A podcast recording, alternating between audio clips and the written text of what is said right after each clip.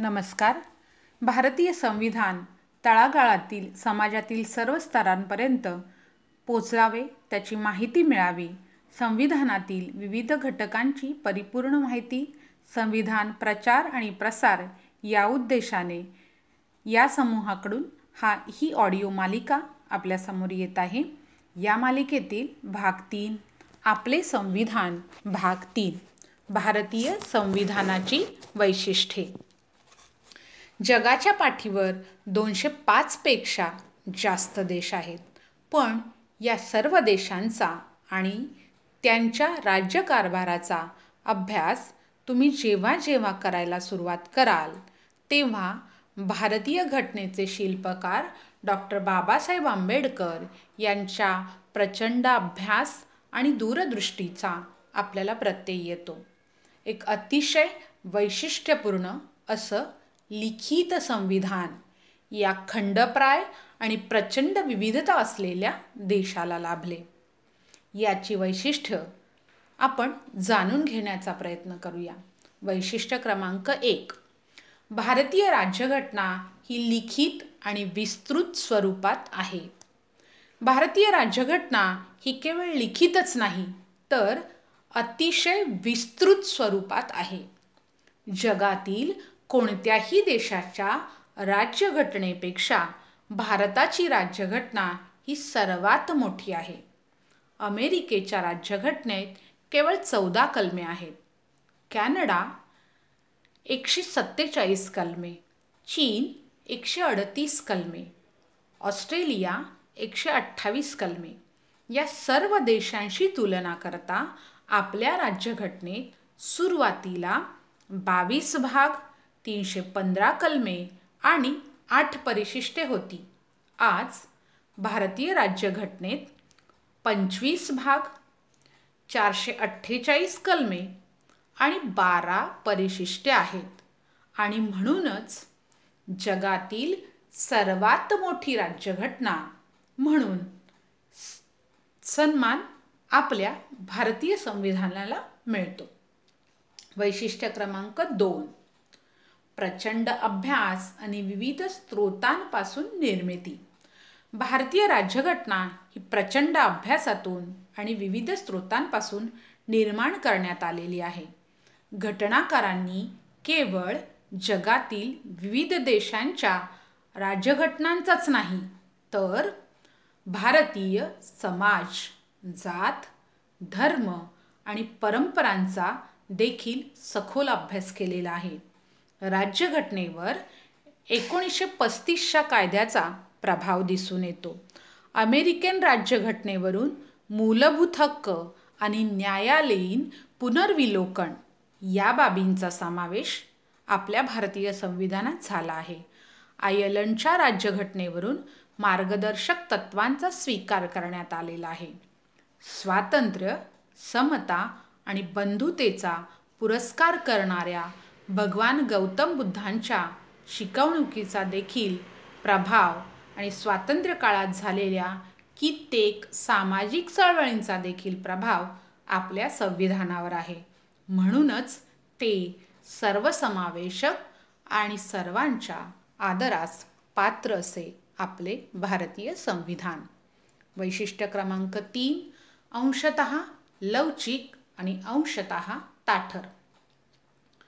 काळानुरूप बदलत जाणाऱ्या परिस्थितीत व गरजेनुसार घटनादुरुस्तीची प्रक्रिया ही सर्वसामान्य बाबींसाठी पुरेशी लवचिक आणि महत्त्वाच्या बाबींसाठी पुरेशी ताटर आहे. त्याचा योग्य मेळ राज्यघटनेत घालण्यात आलेला आहे. राज्यघटनेतील कलम तीनशे अडुसष्ट हे घटनादुरुस्तीचे कलम आहे. योग्य ती प्रक्रिया पार पाडून आणि संविधानाच्या मूलभूत गाभ्यात कुठलाही बदल न करण्याचे बंधन पाळून संविधानात आवश्यक ते बदल करण्याची तरतूद या कलमामध्ये आहे. हे वैशिष्ट्य खूप महत्त्वाचे आहे. कारण ब्रिटिशांच्या अगोदर भारतात राजे रजवाडे सुलतान बादशहा स्थानिक वतनदार यांचे राज्य होते. आणि हे सर्व आपापल्या पुरोहितांच्या मान्यतेने कारभार करत. समाज जीवनात पुरोहितशाहीतून आलेल्या धर्मसंकल्पना आणि परंपरांचा प्रभाव होता. त्यावेळी कितीही परिस्थिती व काळ बदलला तरी यात बदल संभव नव्हता. याचा प्रत्यय आज देखील आपणा सर्वांना येतो. म्हणूनच कलम तीनशे अडुसष्ट हे खूप महत्त्वपूर्ण कलम आहे. धन्यवाद. संकलन आणि पोस्ट निर्मिती नूरखा पठाण रायगड. संविधान प्रचार आणि प्रसार विशेष सहकार्य विलास पवार मुंबई. वाचक स्वर चित्ररेखा जाधव र रायगड. नमस्कार. आपल्या भारतीय संविधानाच्या प्रचार आणि प्रसारासाठी संविधान प्रचार आणि प्रसार समूहामार्फत ही ऑडिओ ऑडिओ मालिका आपल्यासमोर घेऊन येत आहोत. आजच्या भाग चारमध्ये आपले संविधान भाग चार. भारतीय संविधानाची वैशिष्ट्य. मागील भागामध्ये आपल्या भारतीय संविधानाची काही वैशिष्ट्ये आपण पाहिली. आता पाहूया वैशिष्ट्य क्रमांक चार. लोककल्याणकारी राज्याचा पुरस्कार. राज्यघटनेतील मार्गदर्शक धोरणांचा उद्देश व्यक्तीचा सर्वांगीण विकास साध्य करून कल्याणकारी राज्य निर्माण करणे हाच आहे. धर्म जात वंश प्रदेश असा कोणताही भेदभाव लोककल्याणाच्या बाबतीत न करता प्रत्येक व्यक्तीचा राजकीय सामाजिक आर्थिक शैक्षणिक सांस्कृतिक विकास साध्य करण्याची जबाबदारी शासनाची आहे. वैशिष्ट्य क्रमांक पाच. मूलभूत हक्कांचा समावेश. भारतीय राज्यघटनेच्या भाग तीनमध्ये मूलभूत हक्कांचा समावेश केलेला आहे. राज्यघटनेतील कलम बारा ते पस्तीस ही कलमे नागरिकांचे मूलभूत हक्क स्पष्ट करतात. घटनाकारांनी संविधानाच्या माध्यमातून आपल्या सर्वांना अभिव्यक्ती संचार व्यवसाय व असे बरेचसे स्वातंत्र्य बहाल केलेले आहे. कोणी या अधिकाराचे हनन करत असेल तर न्यायालयात जाऊन दाद मागण्याचा देखील आपल्याला अधिकार दिला आहे. वैशिष्ट्य क्रमांक सात मूलभूत कर्तव्यांचा समावेश. संविधानाच्या भाग चारमधील कलम एक्कावन्न क. संविधानाच्या भाग चारमधील कलम एक्कावन्न क मध्ये आपणा सर्व भारतीयांची मूलभूत कर्तव्य विस्ताराने दिलेली आहेत. संविधानाच्या बेचाळीसाव्या घटनादुरुस्तीनुसार ही कलमे संविधानाचाच भाग बनली आहे.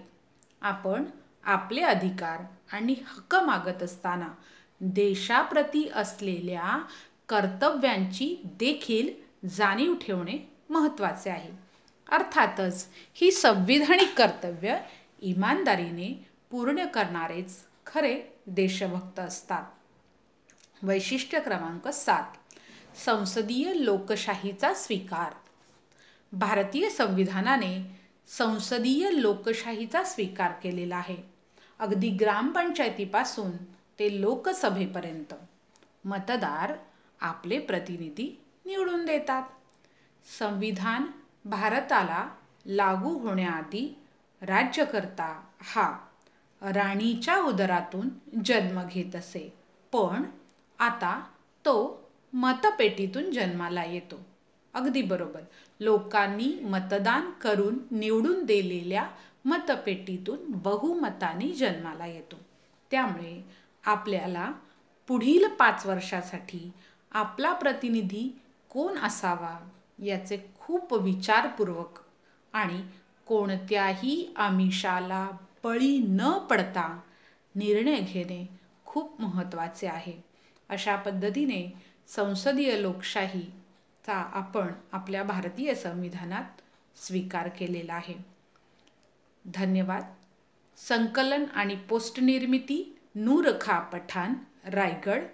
संविधान प्रचार आणि प्रसार विशेष सहकार्य विलास पवार रायगड. वाचक स्वर सौ चित्ररेखा रवींद्रनाथ जाधव रायगड. धन्यवाद. नमस्कार. भारतीय संविधानाचा प्रचार आणि प्रसार करणं समाजातील सर्व स्तरांपर्यंत संविधानाची माहिती पोचवण्यासाठी हा छोटासा प्रयत्न संविधान प्रचार आणि प्रसार समूहामार्फत ही ऑडिओ मालिका आपल्यासमोर घेऊन येत आहोत. आजची मालिका मालिकेतला भाग सहावा आपले धैर्य संविधान जागृतीसाठी भावी पिढीच्या उत्कर्षासाठी. आपले संविधान भाग सहा संविधानाचे प्रास्ताविक उद्देशिका. आम्ही भारताचे लोक भारताचे एक सार्वभौम समाजवादी धर्मनिरपेक्ष लोकशाही गणराज्य घडवण्याचा व त्याच्या सर्व नागरिकांस सामाजिक आर्थिक राजनैतिक न्याय विचार अभिव्यक्ती विश्वास श्रद्धा व उपासना यांचे स्वातंत्र्य.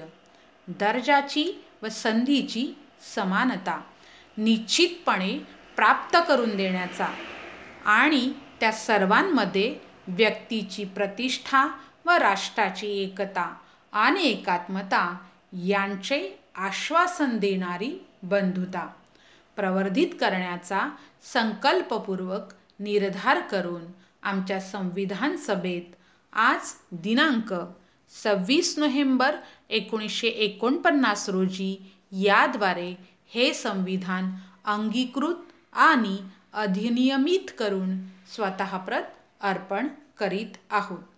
भारतीय संविधानाच्या प्रास्ताविकेची सुरुवात आम्ही भारताचे लोक अशी आहे. काय आहे याचा अर्थ?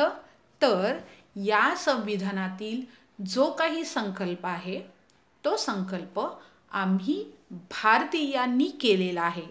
तो आमच्यावर कोणीही लादलेला नाही.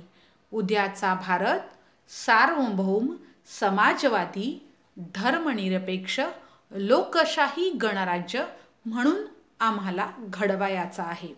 आम्ही भारताचे लोक या प्रकारचा भारत घडवण्याचा आणि भारतातील नागरिकांना या प्रकारचे या या प्रकारचे अधिकार देण्याचा संकल्प करून हे संविधान स्वतःप्रत अर्पण करत आहोत. याचा आणखीन एक अर्थ असा आहे की भारतीय संविधानाने भारतीय नागरिकांना जे अधिकार बहाल केलेले आहेत ते अधिकार भारतीयांनीच दिलेले आहेत. आपल्याला कोणी राजा वा बादशहाने उदारपणे ते देऊ केलेले नाहीत. तर हे अधिकार म्हणजे आम्हा भारतीयांनीच एकमेकांच्या माणूसपणाला दिलेली मान्यता आहे.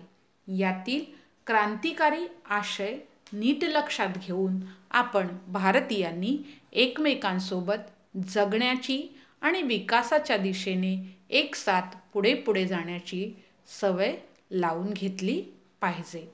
असे हे भारताचे संविधान. धन्यवाद. संकलन आणि पोस्ट निर्मिती नूर खा पठाण रायगड. संविधान प्रचार आणि प्रसारासाठी विशेष सहकार्य विलास पवार मुंबई. वाचक स्वर सौ चित्ररेखा रवींद्रनाथ जाधव रायगड. धन्यवाद. नमस्कार. भारतीय संविधानाचा प्रचार आणि प्रसार करणं समाजातील सर्व स्तरांपर्यंत संविधानाची माहिती पोचवण्यासाठी हा छोटासा प्रयत्न संविधान प्रचार आणि प्रसार समूहामार्फत ही ऑडिओ मालिका आपल्यासमोर घेऊन येत आहोत. आजची मालिका मालिकेतला भाग सहावा आपले धैर्य संविधान जागृतीसाठी भावी पिढीच्या उत्कर्षासाठी. आपले संविधान भाग सहा संविधानाचे प्रास्ताविक उद्देशिका. आम्ही भारताचे लोक.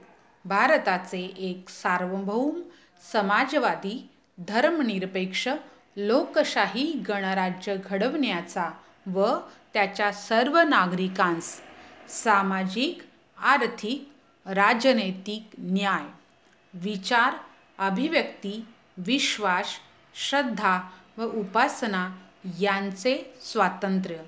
दर्जाची व संधीची समानता निश्चितपणे प्राप्त करून देण्याचा आणि त्या सर्वांमध्ये व्यक्तीची प्रतिष्ठा व राष्ट्राची एकता आणि एकात्मता यांचे आश्वासन देणारी बंधुता प्रवर्धित करण्याचा संकल्पपूर्वक निर्धार करून आमच्या संविधान सभेत आज दिनांक सव्वीस नोव्हेंबर एकोणीसशे एकोणपन्नास रोजी याद्वारे हे संविधान अंगीकृत आणि अधिनियमित करून स्वतःप्रत अर्पण करीत आहोत.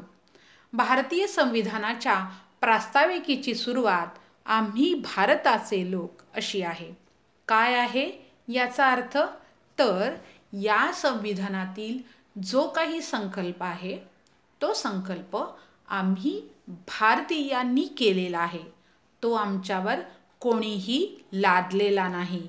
उद्याचा भारत सार्वभौम समाजवादी धर्मनिरपेक्ष लोकशाही गणराज्य म्हणून आम्हाला घडवायचा आहे. आम्ही भारताचे लोक या प्रकारचा भारत घडवण्याचा आणि भारतातील नागरिकांना या प्रकारचे या या प्रकारचे अधिकार देण्याचा संकल्प करून हे संविधान स्वतःप्रत अर्पण करत आहोत. याचा आणखीन एक अर्थ असा आहे की भारतीय संविधानाने भारतीय नागरिकांना जे अधिकार बहाल केलेले आहेत ते अधिकार भारतीयांनीच दिलेले आहेत. आपल्याला कोणी राजा वा बादशहाने उदारपणे ते देऊ केलेले नाहीत. तर हे अधिकार म्हणजे आम्हा भारतीयांनीच एकमेकांच्या माणूसपणाला दिलेली मान्यता आहे. यातील क्रांतिकारी आशय नीट लक्षात घेऊन आपण भारतीयांनी एकमेकांसोबत जगण्याची आणि विकासाच्या दिशेने एक साथ पुढे पुढे जाण्याची सवय लावून घेतली पाहिजे. असे हे भारताचे संविधान. धन्यवाद. संकलन आणि पोस्ट निर्मिती नूरखा पठाण रायगड संविधान प्रचार आणि प्रसारासाठी विशेष सहकार्य विलास पवार मुंबई. वाचक स्वर सौ चित्ररेखा रवींद्रनाथ जाधव रायगड. धन्यवाद. नमस्कार. भारतीय संविधानाचा प्रचार आणि प्रसार करणं समाजातील सर्व स्तरांपर्यंत संविधानाची माहिती पोचवण्यासाठी हा छोटासा प्रयत्न संविधान प्रचार आणि प्रसार समूहामार्फत ही ऑडिओ मालिका आपल्यासमोर घेऊन येत आहोत. आजची मालिका मालिकेतला भाग सहावा आपले धैर्य संविधान जागृतीसाठी भावी पिढीच्या उत्कर्षासाठी. आपले संविधान भाग सहा संविधानाचे प्रास्ताविक उद्देशिका. आम्ही भारताचे लोक भारताचे एक सार्वभौम समाजवादी धर्मनिरपेक्ष लोकशाही गणराज्य घडवण्याचा व त्याच्या सर्व नागरिकांस सामाजिक आर्थिक राजनैतिक न्याय विचार अभिव्यक्ती विश्वास श्रद्धा व उपासना यांचे स्वातंत्र्य दर्जाची व संधीची समानता निश्चितपणे प्राप्त करून देण्याचा आणि त्या सर्वांमध्ये व्यक्तीची प्रतिष्ठा व राष्ट्राची एकता आणि एकात्मता यांचे आश्वासन देणारी बंधुता. प्रवर्धित करण्याचा संकल्पपूर्वक निर्धार करून आमच्या संविधान सभेत आज दिनांक सव्वीस नोव्हेंबर एकोणीसशे एकोणपन्नास रोजी याद्वारे हे संविधान अंगीकृत आणि अधिनियमित करून स्वतःप्रत अर्पण करीत आहोत. भारतीय संविधानाच्या प्रास्ताविकेची सुरुवात आम्ही भारताचे लोक अशी आहे. काय आहे याचा अर्थ? तर या संविधानातील जो काही संकल्प आहे तो संकल्प आम्ही भारतीयांनी केलेला आहे. तो आमच्यावर कोणीही लादलेला नाही. उद्याचा भारत सार्वभौम समाजवादी धर्मनिरपेक्ष लोकशाही गणराज्य म्हणून आम्हाला घडवायचा आहे. आम्ही भारताचे लोक या प्रकारचा भारत घडवण्याचा आणि भारतातील नागरिकांना या प्रकारचे या या प्रकारचे अधिकार देण्याचा संकल्प करून हे संविधान स्वतः प्रतर्पण करत आहोत. याचा आणखीन एक अर्थ असा आहे की भारतीय संविधानाने भारतीय नागरिकांना जे अधिकार बहाल केलेले आहेत ते अधिकार भारतीयांनीच दिलेले आहेत. आपल्याला कोणी राजा वा बादशहाने उदारपणे ते देऊ केलेले नाहीत. तर हे अधिकार म्हणजे आम्हा भारतीयांनीच एकमेकांच्या माणूसपणाला दिलेली मान्यता आहे. यातील क्रांतिकारी आशय नीट लक्षात घेऊन आपण भारतीयांनी एकमेकांसोबत जगण्याची आणि विकासाच्या दिशेने एक साथ पुढे पुढे जाण्याची सवय लावून घेतली पाहिजे. असे हे भारताचे संविधान. धन्यवाद. संकलन आणि पोस्ट निर्मिती नूरखा पठाण रायगड. संविधान प्रचार आणि प्रसारासाठी विशेष सहकार्य विलास पवार मुंबई. वाचक स्वर सौचित्ररेखा रवींद्रनाथ जाधव रायगड. धन्यवाद. नमस्कार. आपल्या भारतीय संविधानाच्या प्रचार आणि प्रसारासाठी संविधान प्रचार आणि प्रसार समूहामार्फत ही ऑडिओ ऑडिओ मालिका आपल्यासमोर घेऊन येत आहोत. आजच्या भाग चारमध्ये आपले संविधान भाग चार. भारतीय संविधानाची वैशिष्ट्य. मागील भागामध्ये आपल्या भारतीय संविधानाची काही वैशिष्ट्ये आपण पाहिली. आता पाहूया वैशिष्ट्य क्रमांक चार. लोककल्याणकारी राज्याचा पुरस्कार. राज्यघटनेतील मार्गदर्शक धोरणांचा उद्देश व्यक्तीचा सर्वांगीण विकास साध्य करून कल्याणकारी राज्य निर्माण करणे हाच आहे. धर्म जात वंश प्रदेश असा कोणताही भेदभाव लोककल्याणाच्या बाबतीत न करता प्रत्येक व्यक्तीचा राजकीय सामाजिक आर्थिक शैक्षणिक सांस्कृतिक विकास साध्य करण्याची जबाबदारी शासनाची आहे. वैशिष्ट्य क्रमांक पाच. मूलभूत हक्कांचा समावेश. भारतीय राज्यघटनेच्या भाग तीनमध्ये मूलभूत हक्कांचा समावेश केलेला आहे. राज्यघटनेतील कलम बारा ते पस्तीस ही कलमे नागरिकांचे मूलभूत हक्क स्पष्ट करतात. घटनाकारांनी संविधानाच्या माध्यमातून आपल्या सर्वांना अभिव्यक्ती संचार व्यवसाय व असे बरेचसे स्वातंत्र्य बहाल केलेले आहे. कोणी या अधिकाराचे हनन करत असेल तर न्यायालयात जाऊन दाद मागण्याचा देखील आपल्याला अधिकार दिला आहे. वैशिष्ट्य क्रमांक सात मूलभूत कर्तव्यांचा समावेश. संविधानाच्या भाग चारमधील कलम एक्कावन्न क. संविधानाच्या भाग चारमधील कलम एक्कावन्न क मध्ये आपणा सर्व भारतीयांची मूलभूत कर्तव्य विस्ताराने दिलेली आहेत.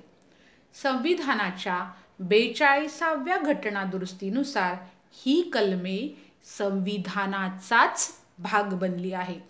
आपण आपले अधिकार आणि हक्क मागत असताना देशाप्रती असलेल्या कर्तव्यांची देखील जाणीव ठेवणे महत्त्वाचे आहे.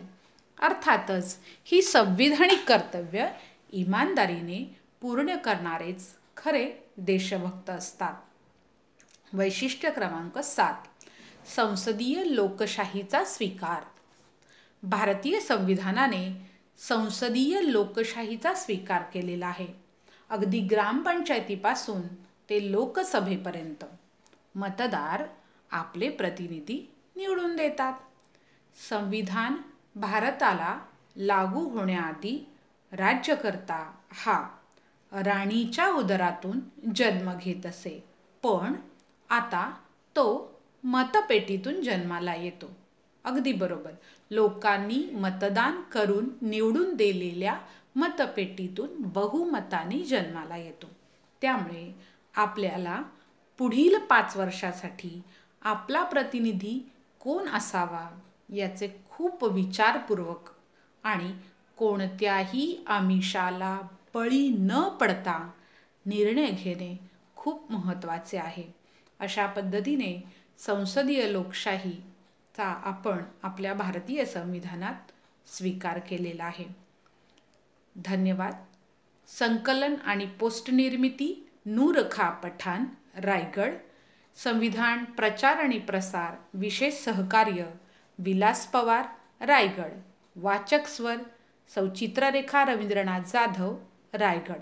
धन्यवाद. नमस्कार.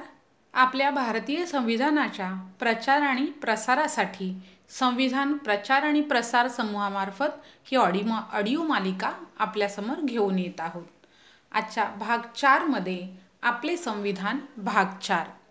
भारतीय संविधानाची वैशिष्ट्य. मागील भागामध्ये आपल्या भारतीय संविधानाची काही वैशिष्ट्ये आपण पाहिली. आता पाहूया वैशिष्ट्य क्रमांक चार. लोककल्याणकारी राज्याचा पुरस्कार. राज्यघटनेतील मार्गदर्शक धोरणांचा उद्देश व्यक्तीचा सर्वांगीण विकास साध्य करून कल्याणकारी राज्य निर्माण करणे हाच आहे. धर्म जात वंश प्रदेश असा कोणताही भेदभाव लोककल्याणाच्या बाबतीत न करता प्रत्येक व्यक्तीचा राजकीय सामाजिक आर्थिक शैक्षणिक सांस्कृतिक विकास साध्य करण्याची जबाबदारी शासनाची आहे. वैशिष्ट्य क्रमांक पाच. मूलभूत हक्कांचा समावेश. भारतीय राज्यघटनेच्या भाग तीनमध्ये मूलभूत हक्कांचा समावेश केलेला आहे. राज्यघटनेतील कलम बारा ते पस्तीस. ही कलमे नागरिकांचे मूलभूत हक्क स्पष्ट करतात. घटनाकारांनी संविधानाच्या माध्यमातून आपल्या सर्वांना अभिव्यक्ती संचार व्यवसाय व असे बरेचसे स्वातंत्र्य बहाल केलेले आहे. कोणी या अधिकाराचे हनन करत असेल तर न्यायालयात जाऊन दाद मागण्याचा देखील आपल्याला अधिकार दिला आहे. वैशिष्ट्य क्रमांक सात मूलभूत कर्तव्यांचा समावेश. संविधानाच्या भाग चारमधील कलम एक्कावन्न क. संविधानाच्या भाग चारमधील कलम एक्कावन्न क मध्ये आपणा सर्व भारतीयांची मूलभूत कर्तव्य विस्ताराने दिलेली आहेत. संविधानाच्या बेचाळीसाव्या घटनादुरुस्तीनुसार ही कलमे संविधानाचाच भाग बनली आहेत आपण आपले अधिकार आणि हक्क मागत असताना देशाप्रती असलेल्या कर्तव्यांची देखील जाणीव ठेवणे महत्त्वाचे आहे. अर्थातच ही संविधानिक कर्तव्य इमानदारीने पूर्ण करणारेच खरे देशभक्त असतात. वैशिष्ट्य क्रमांक सात. संसदीय लोकशाहीचा स्वीकार. भारतीय संविधानाने संसदीय लोकशाहीचा स्वीकार केलेला आहे. अगदी ग्रामपंचायतीपासून ते लोकसभेपर्यंत. मतदार आपले प्रतिनिधी निवडून देतात. संविधान भारताला लागू होण्याआधी राज्यकर्ता हा राणीच्या उदरातून जन्म घेत असे. पण आता तो मतपेटीतून जन्माला येतो. अगदी बरोबर. लोकांनी मतदान करून निवडून दिलेल्या मतपेटीतून बहुमताने जन्माला येतो. त्यामुळे आपल्याला पुढील पाच वर्षासाठी आपला प्रतिनिधी कोण असावा याचे खूप विचारपूर्वक आणि कोणत्याही आमिषाला बळी न पडता निर्णय घेणे खूप महत्त्वाचे आहे. अशा पद्धतीने संसदीय लोकशाहीचा आपण आपल्या भारतीय संविधानात स्वीकार केलेला आहे. धन्यवाद. संकलन आणि पोस्टनिर्मिती नूरखा पठाण रायगड. संविधान प्रचार आणि प्रसार विशेष सहकार्य विलास पवार रायगड. वाचक स्वर सौचित्ररेखा रवींद्रनाथ जाधव रायगड. धन्यवाद. नमस्कार. भारतीय संविधानाची माहिती समाजातील सर्व स्तरांपर्यंत तळागाळापर्यंत पोचावी यासाठी अतिशय सोप्या आणि सहज भाषेत भारतीय संविधानाची माहिती देण्याचा भारतीय संविधान प्रचार आणि प्रसार समूहामार्फत हा छोटासा प्रयत्न ही ऑडिओ मालिका या मालिकेतील आज भाग सातवा आपले संविधान. आपले धैर्य संविधान जागृतीसाठी भावी पिढीच्या उत्कर्षासाठी. आपले भारतीय संविधान भाग सात. भारतीय संविधानाविषयी महत्त्वपूर्ण प्राथमिक माहिती आपण मागील काही भागांमध्ये बघितली. आजपासून आपण आपल्या संविधानाच्या अंतरंगात डोकावण्याचा प्रयत्न करणार आहोत. आपल्या संविधानाच्या बावीस भागांपैकी पहिल्या भागातील अनुच्छेद एक बाबत आज आपण जाणून घेऊया. भाग एक संघराज्य व त्याचे राज्यक्षेत्र. अनुच्छेद एक संघराज्याचे नाव व राज्यक्षेत्र. First India that is Bharat shall be union of states India that is Bharat shall be a union of state India Bharat हा राज्यांचा संघ असेल. दोन राज्य व त्यांची राज्यक्षेत्रे पहिल्या अनुसूचित विनिर्दिष्ट केल्याप्रमाणे असतील. तीन भारताचे राज्यक्षेत्र. एक राज्यांची राज्यक्षेत्रे. दोन पहिल्या अनुसूचित विनिर्दिष्ट केलेले संघ राज्यक्षेत्रे. आणि तीन संपादित केली जातील अशी अन्न राज्यक्षेत्रे मिळून बनलेले असेल. संविधानाची सुरुवात. इंडिया दॅट इज भारत अशी आहे. इंडिया अर्थात भारत हेच आपल्या देशाचे अधिकृत संविधानिक नाव आहे. पुढे म्हटलंय की भारताची निर्मिती हे त्याचे संघराज्य व केंद्रशासित प्रदेशांची मिळून होते. म्हणजेच भारत हा संघराज्यांचा आहे. सध्या भारतात कलम तीनशे सत्तर हटवल्यानंतर एकूण अठ्ठावीस संघराज्य व नऊ केंद्रशासित प्रदेश आहेत. अठ्ठावीस संघराज्य व नऊ केंद्रशासित प्रदेश आहेत. धन्यवाद. पोस्ट निर्मिती आणि संकलन नूर खा पठाण रायगड.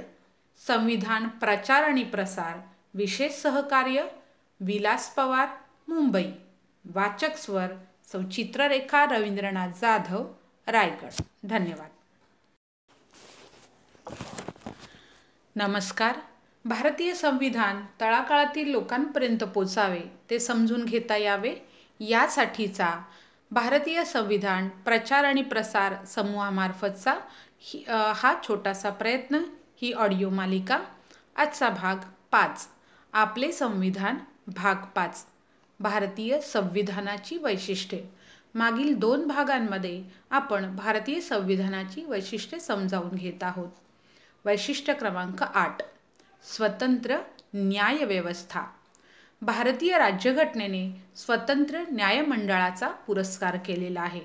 न्यायमंडळावर दडपण येऊ नये म्हणून न्यायाधीशांची निवृत्ती नेमणूक त्यांचा कार्यकाल घटनेने निश्चित केलेला आहे. विविध प्रकारचे न्याय मिळवण्यासाठी कोणत्याही दबावापासून मुक्त असणारी न्यायव्यवस्था निर्माण केलेली आहे. वैशिष्ट्य क्रमांक नऊ एकेरी नागरिकत्व. भारत हे संघराज्य असूनही भारतीय राज्यघटनेने एकेरी नागरिकत्वाचा स्वीकार केलेला आहे. त्यामुळे आपली सर्वांची ओळख आसेतू हिमाचल केवळ भारतीय आणि भारतीयच आहे. आपण सर्व केवळ भारतीय आणि भारतीयच आहोत. यातून आपल्याला एकतेची आणि एकात्मतेची भावना अधिक दृढ होण्यास मदत होते. किंबहुना ती अधिक दृढच होते असे म्हणावे लागेल. वैशिष्ट्य क्रमांक दहा निधर्मी राज्य. भारतीय राज्यघटनेने निधर्मी राज्याचा स्वीकार केलेला आहे. देशाचा भारत देशाचा अधिकृत असा कोणताही धर्म नसेल. प्रत्येक नागरिक हा केवळ भारतीय म्हणून त्याच्या कल्याणाची जबाबदारी ही शासनाची असेल. असे निधर्मी कल्याणकारी राज्याचा पुरस्कार आपल्या राज्यघटनेने केलेला आहे.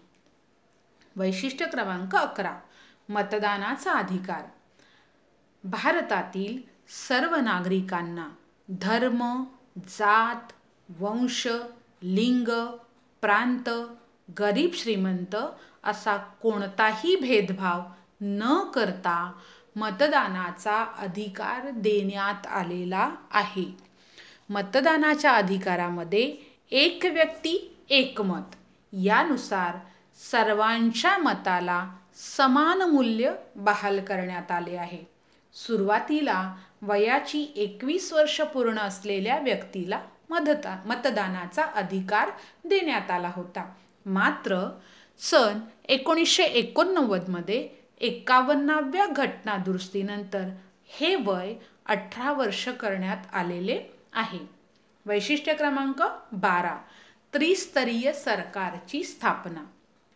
लोकशाही मूल्य अगदी शेवटच्या व्यक्तीपर्यंत रुजावीत सरकार नेमके कसे काम करते हे कळावं आणि अगदी गाव पातळीवरून देखील नेतृत्व निर्माण व्हावे यासाठी त्रिस्तरीय सरकारची स्थापना राज्यघटनेने पुरस्कृत केलेली आहे. पंचायत राज राज्य सरकार आणि केंद्र सरकार अशी ही त्रिस्तरीय सरकारची योजना. पंचायत राज यामध्ये ग्रामपंचायत पंचायत समिती व जिल्हा परिषद यांचा समावेश आहे. अशा प्रकारे अतिशय वैशिष्ट्यपूर्ण अशी आपली भारतीय राज्यघटना आपले संविधान. पुढील भागात अधिक जाणून घेऊया. संकलन आणि सदर पोस्ट निर्मिती नूरका पठाण रायगड. संविधान प्रचार आणि प्रसारासाठी विशेष सहकार्य विलास पवार मुंबई. वाचक स्वर सौचित्ररेखा रवींद्रनाथ जाधव रायगड. धन्यवाद. नमस्कार. भारतीय संविधानाविषयी माहिती समाजातील सर्व स्तरांपर्यंत पोचावी तळागाळापर्यंत आपल्या संविधानाचे महत्त्व आणि माहिती मिळवण्यासाठी संविधान प्रचार आणि प्रसार समूहामार्फत हा विशेष उपक्रम. आपल्यासमोर ही ऑडिओ मालिका घेऊन येत आहोत. यातील भाग आठवा आपले संविधान भाग आठ. आपले धैर्य संविधान जागृतीसाठी भावी पिढीच्या उत्कर्षासाठी आपले संविधान भाग आठ. कालच्या भागात आपण भाग एकमधील अनुच्छेद एक बाबत माहिती घेतली. आज आपण अनुच्छेद दोन बाबत जाणून घेऊया. अनुच्छेद दोन नवीन राज्य दाखल करून घेणे किंवा स्थापना करणे. संसदेला तिला योग्य वाटतील अशा अटींवर व शरतींवर. कायद्याद्वारे नवीन राज्ये संघराज्यामध्ये दाखल करून घेता येतील किंवा स्थापन करता येतील. दोन क. सिक्कीम हे संघराज्याशी सहयोग करणे. संविधानाची छत्तीसावी सुधारणा अधिनियम एकोणीसशे पंच्याहत्तर कलम पाचद्वारे निरसित सव्वीस एप्रिल एकोणीसशे पंच्याहत्तर रोजी व तेव्हापासून. अनुच्छेद दोन. अनुच्छेद दोननुसार भारत नवीन राज्यांचा प्रवेश किंवा त्यांची स्थापना करू शकतो. आपणास माहिती असेलच की स्वातंत्र्यानंतर भारतात अनेक राज्यांची निर्मिती झालेली आहे. आता आपण नवीन कोणकोणती राज्य निर्माण झाली ती पाहूया.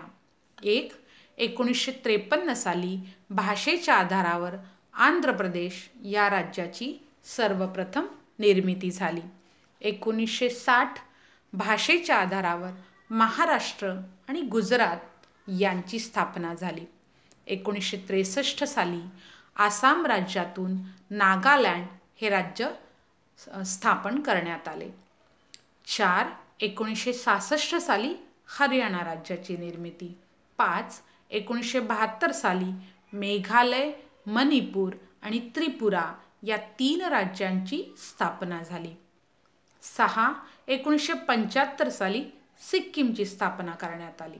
सात एकोणीसशे सत्याऐंशी साली मिझोरम अरुणाचल प्रदेश व गोवा या तीन राज्यांची स्थापना झाली. आठ एक नोव्हेंबर दोन हजारमध्ये छत्तीसगड तसेच नऊ. एक नऊ नोव्हेंबर दोन हजारमध्ये उत्तर प्रदेशमधून उत्तराखंड राज्य स्थापन झाले. क्रमांक दहा पंधरा नोव्हेंबर दोन हजार साली झारखंड राज्याची निर्मिती झाली. अकरा दोन जून दोन हजार चौदा रोजी तेलंगणा राज्याची निर्मिती झाली. वरील सर्व राज्यांची निर्मिती ही संविधानातील अनुच्छेद दोननुसार करण्यात आलेली आहे. धन्यवाद. सदर पोस्ट संकलन आणि पोस्ट निर्मिती नूर का पठाण रायगड. संविधान प्रचार आणि प्रसारासाठी विशेष सहकार्य विलास पवार मुंबई. वाचक स्वर सौचित्ररेखा रवींद्रनाथ जाधव रायगड. धन्यवाद. भेटूया पुढील भागामध्ये. जास्तीत जास्त लोकांपर्यंत संविधान पोचण्यासाठी मिळून आपण सगळे प्रयत्न करूया. धन्यवाद. नमस्कार. भारतीय संविधानाविषयी माहिती समाजातील सर्व स्तरांपर्यंत पोचावी तळागाळापर्यंत आपल्या संविधानाचे महत्त्व आणि माहिती मिळवण्यासाठी संविधान प्रचार आणि प्रसार समूहामार्फत हा विशेष उपक्रम आपल्यासमोर ही ऑडिओ मालिका घेऊन येत आहोत.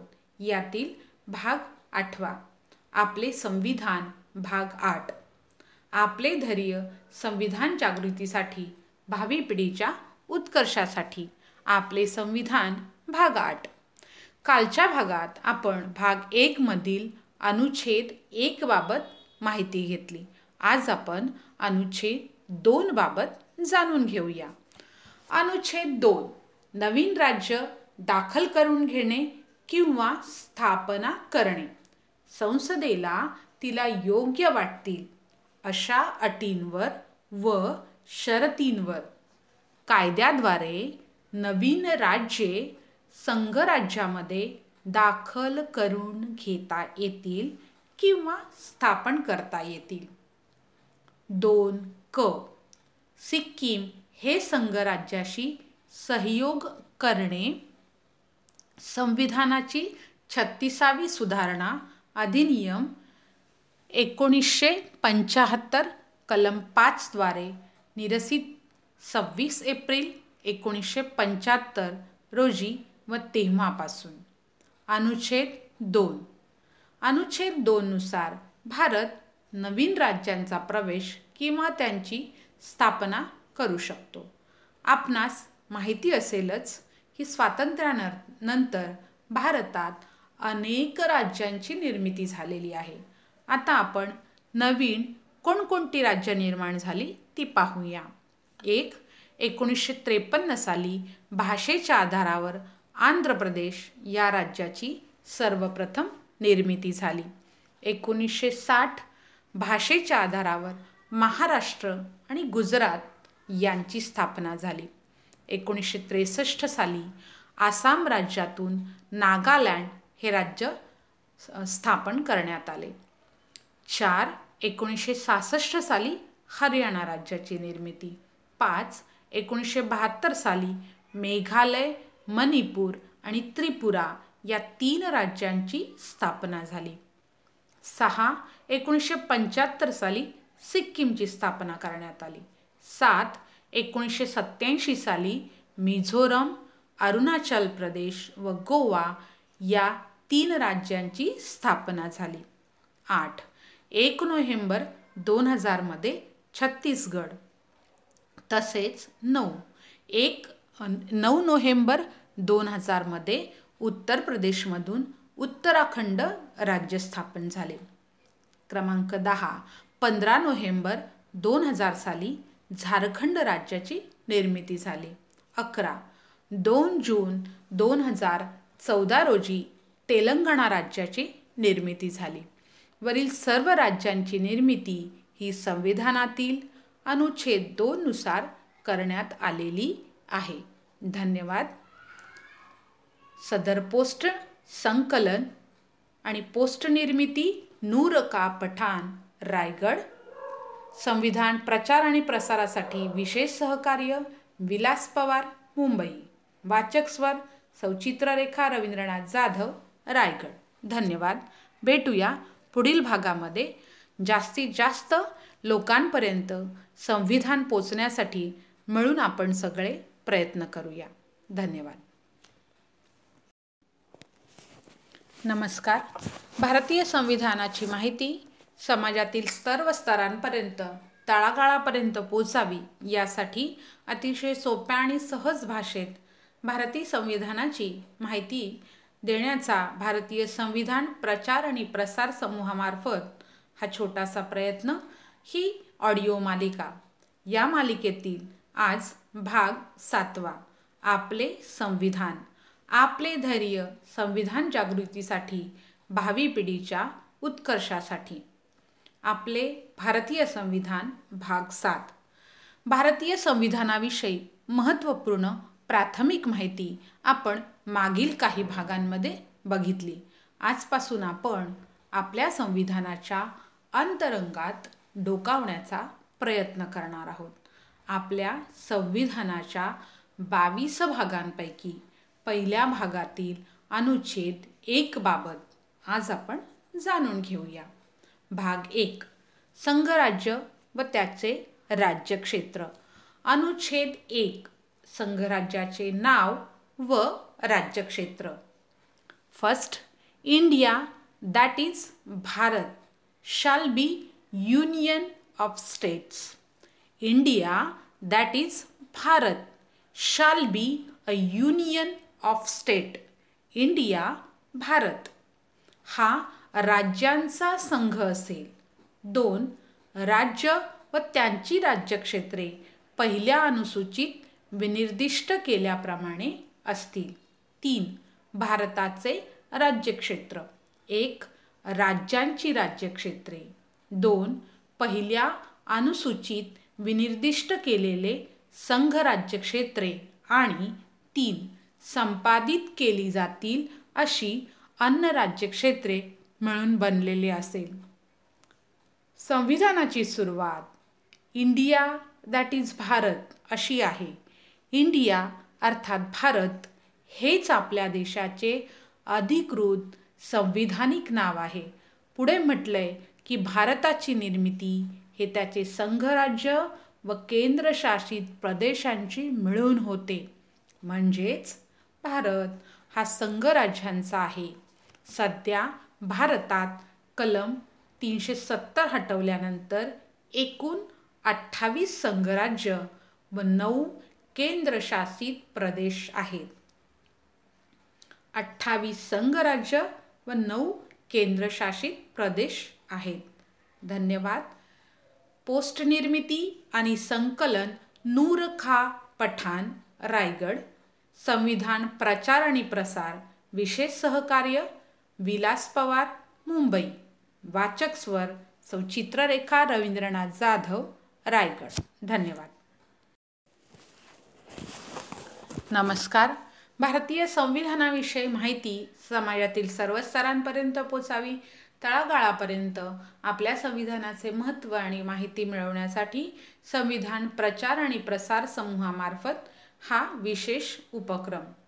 आपल्यासमोर ही ऑडिओ मालिका घेऊन येत आहोत. यातील भाग आठवा आपले संविधान भाग आठ. आपले धैर्य संविधान जागृतीसाठी भावी पिढीच्या उत्कर्षासाठी आपले संविधान भाग आठ.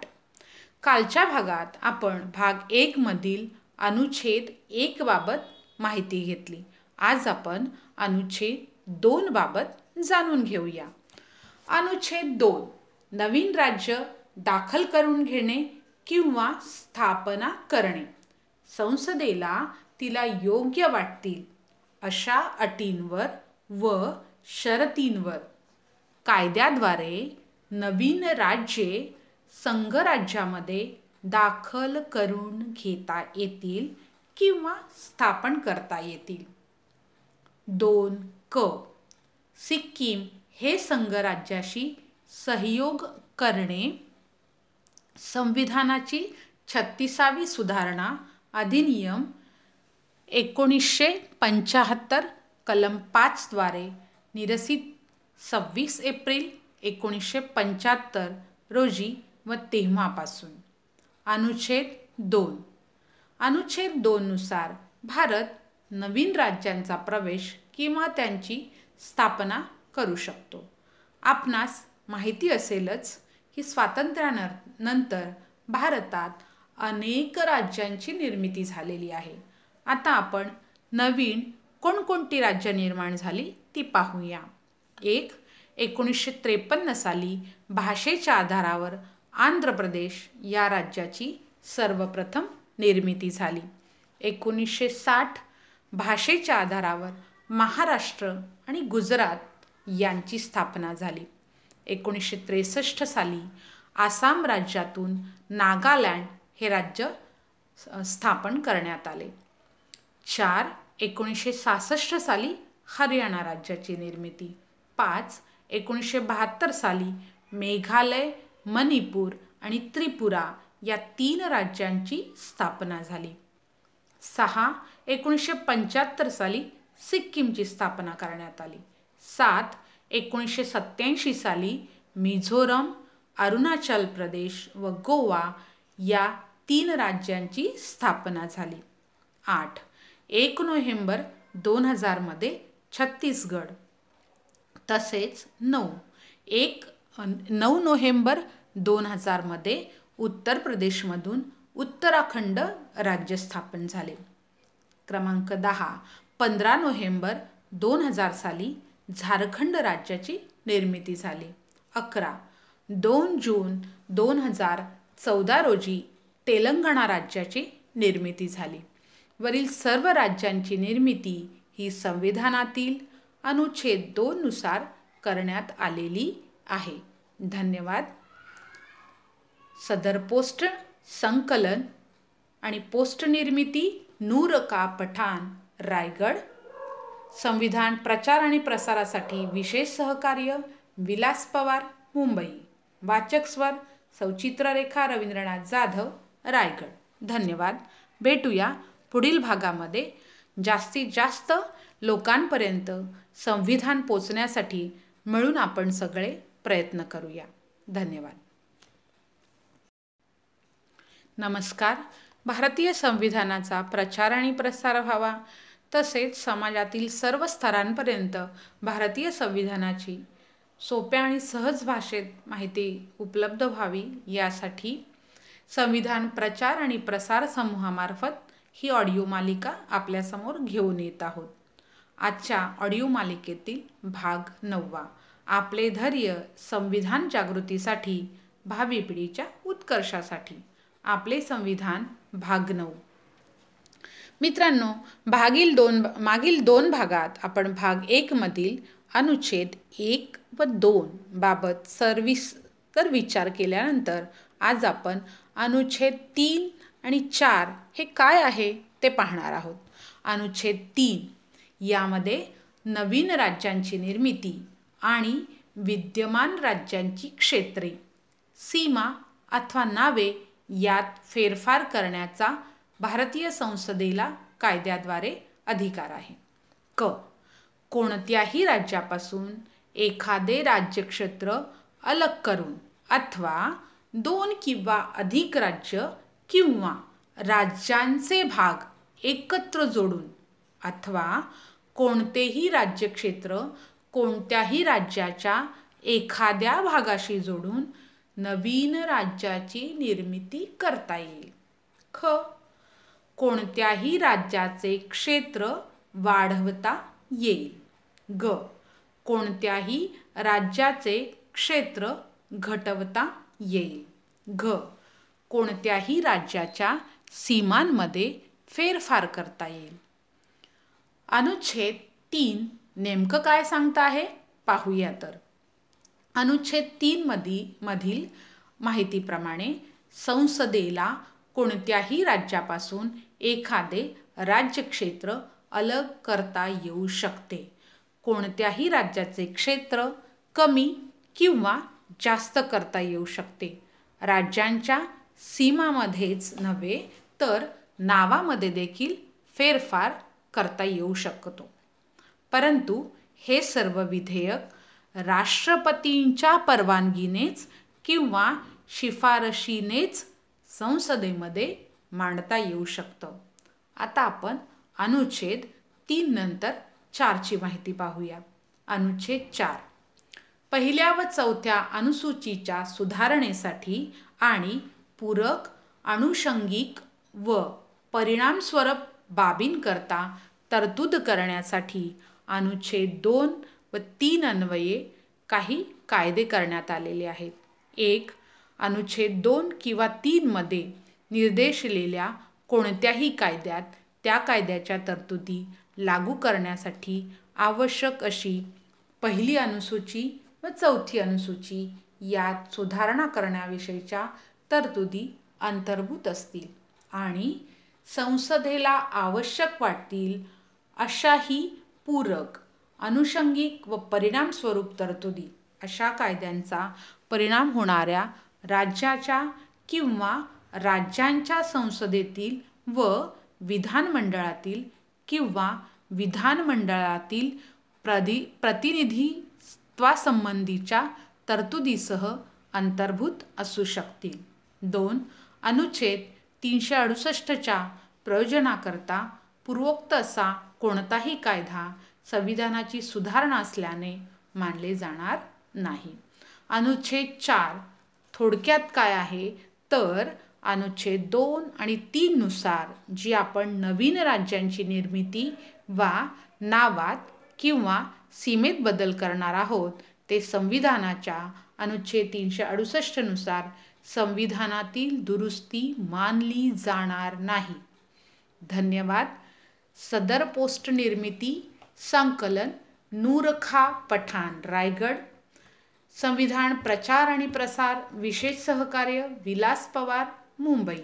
वाचक स्वर सौ चित्ररेखा रवींद्रनाथ जाधव रायगड. धन्यवाद. नमस्कार. भारतीय संविधानाचा प्रचार आणि प्रसार समाजातील सर्व स्तरातील घटकांपर्यंत जावा त्याची माहिती सहज सोप्या भाषेत सर्वांना उपलब्ध व्हावी. यासाठी संविधान प्रचार आणि प्रसार समूहामार्फत हा विशेष उपक्रम. आपले धैर्य संविधान जागृतीसाठी भावी पिढीच्या उत्कर्षासाठी. आपले संविधान भाग दहा. आजपासून आपण भारतीय राज्यघटनेतील भाग दोन बघणार आहोत. भाग दोन नागरिकत्व. संविधानातील भाग दोन हा नागरिकत्वा संदर्भात आहे. या भागात भारताची नागरिकता कोणाकोणाला लागू आहे ती कशी मिळते वा नागरिकता किंवा नागरिकत्व काढून देखील घेतले जाते. ते कोणकोणत्या कारणांनी काढून घेता येते याबाबत सविस्तार माहिती देण्यात आलेली आहे. भाग दोनमधील कलम पाच ते अकरा याबाबत यामध्ये ही चर्चा करण्यात आलेली आहे. आता या कलमांकडे वळूया.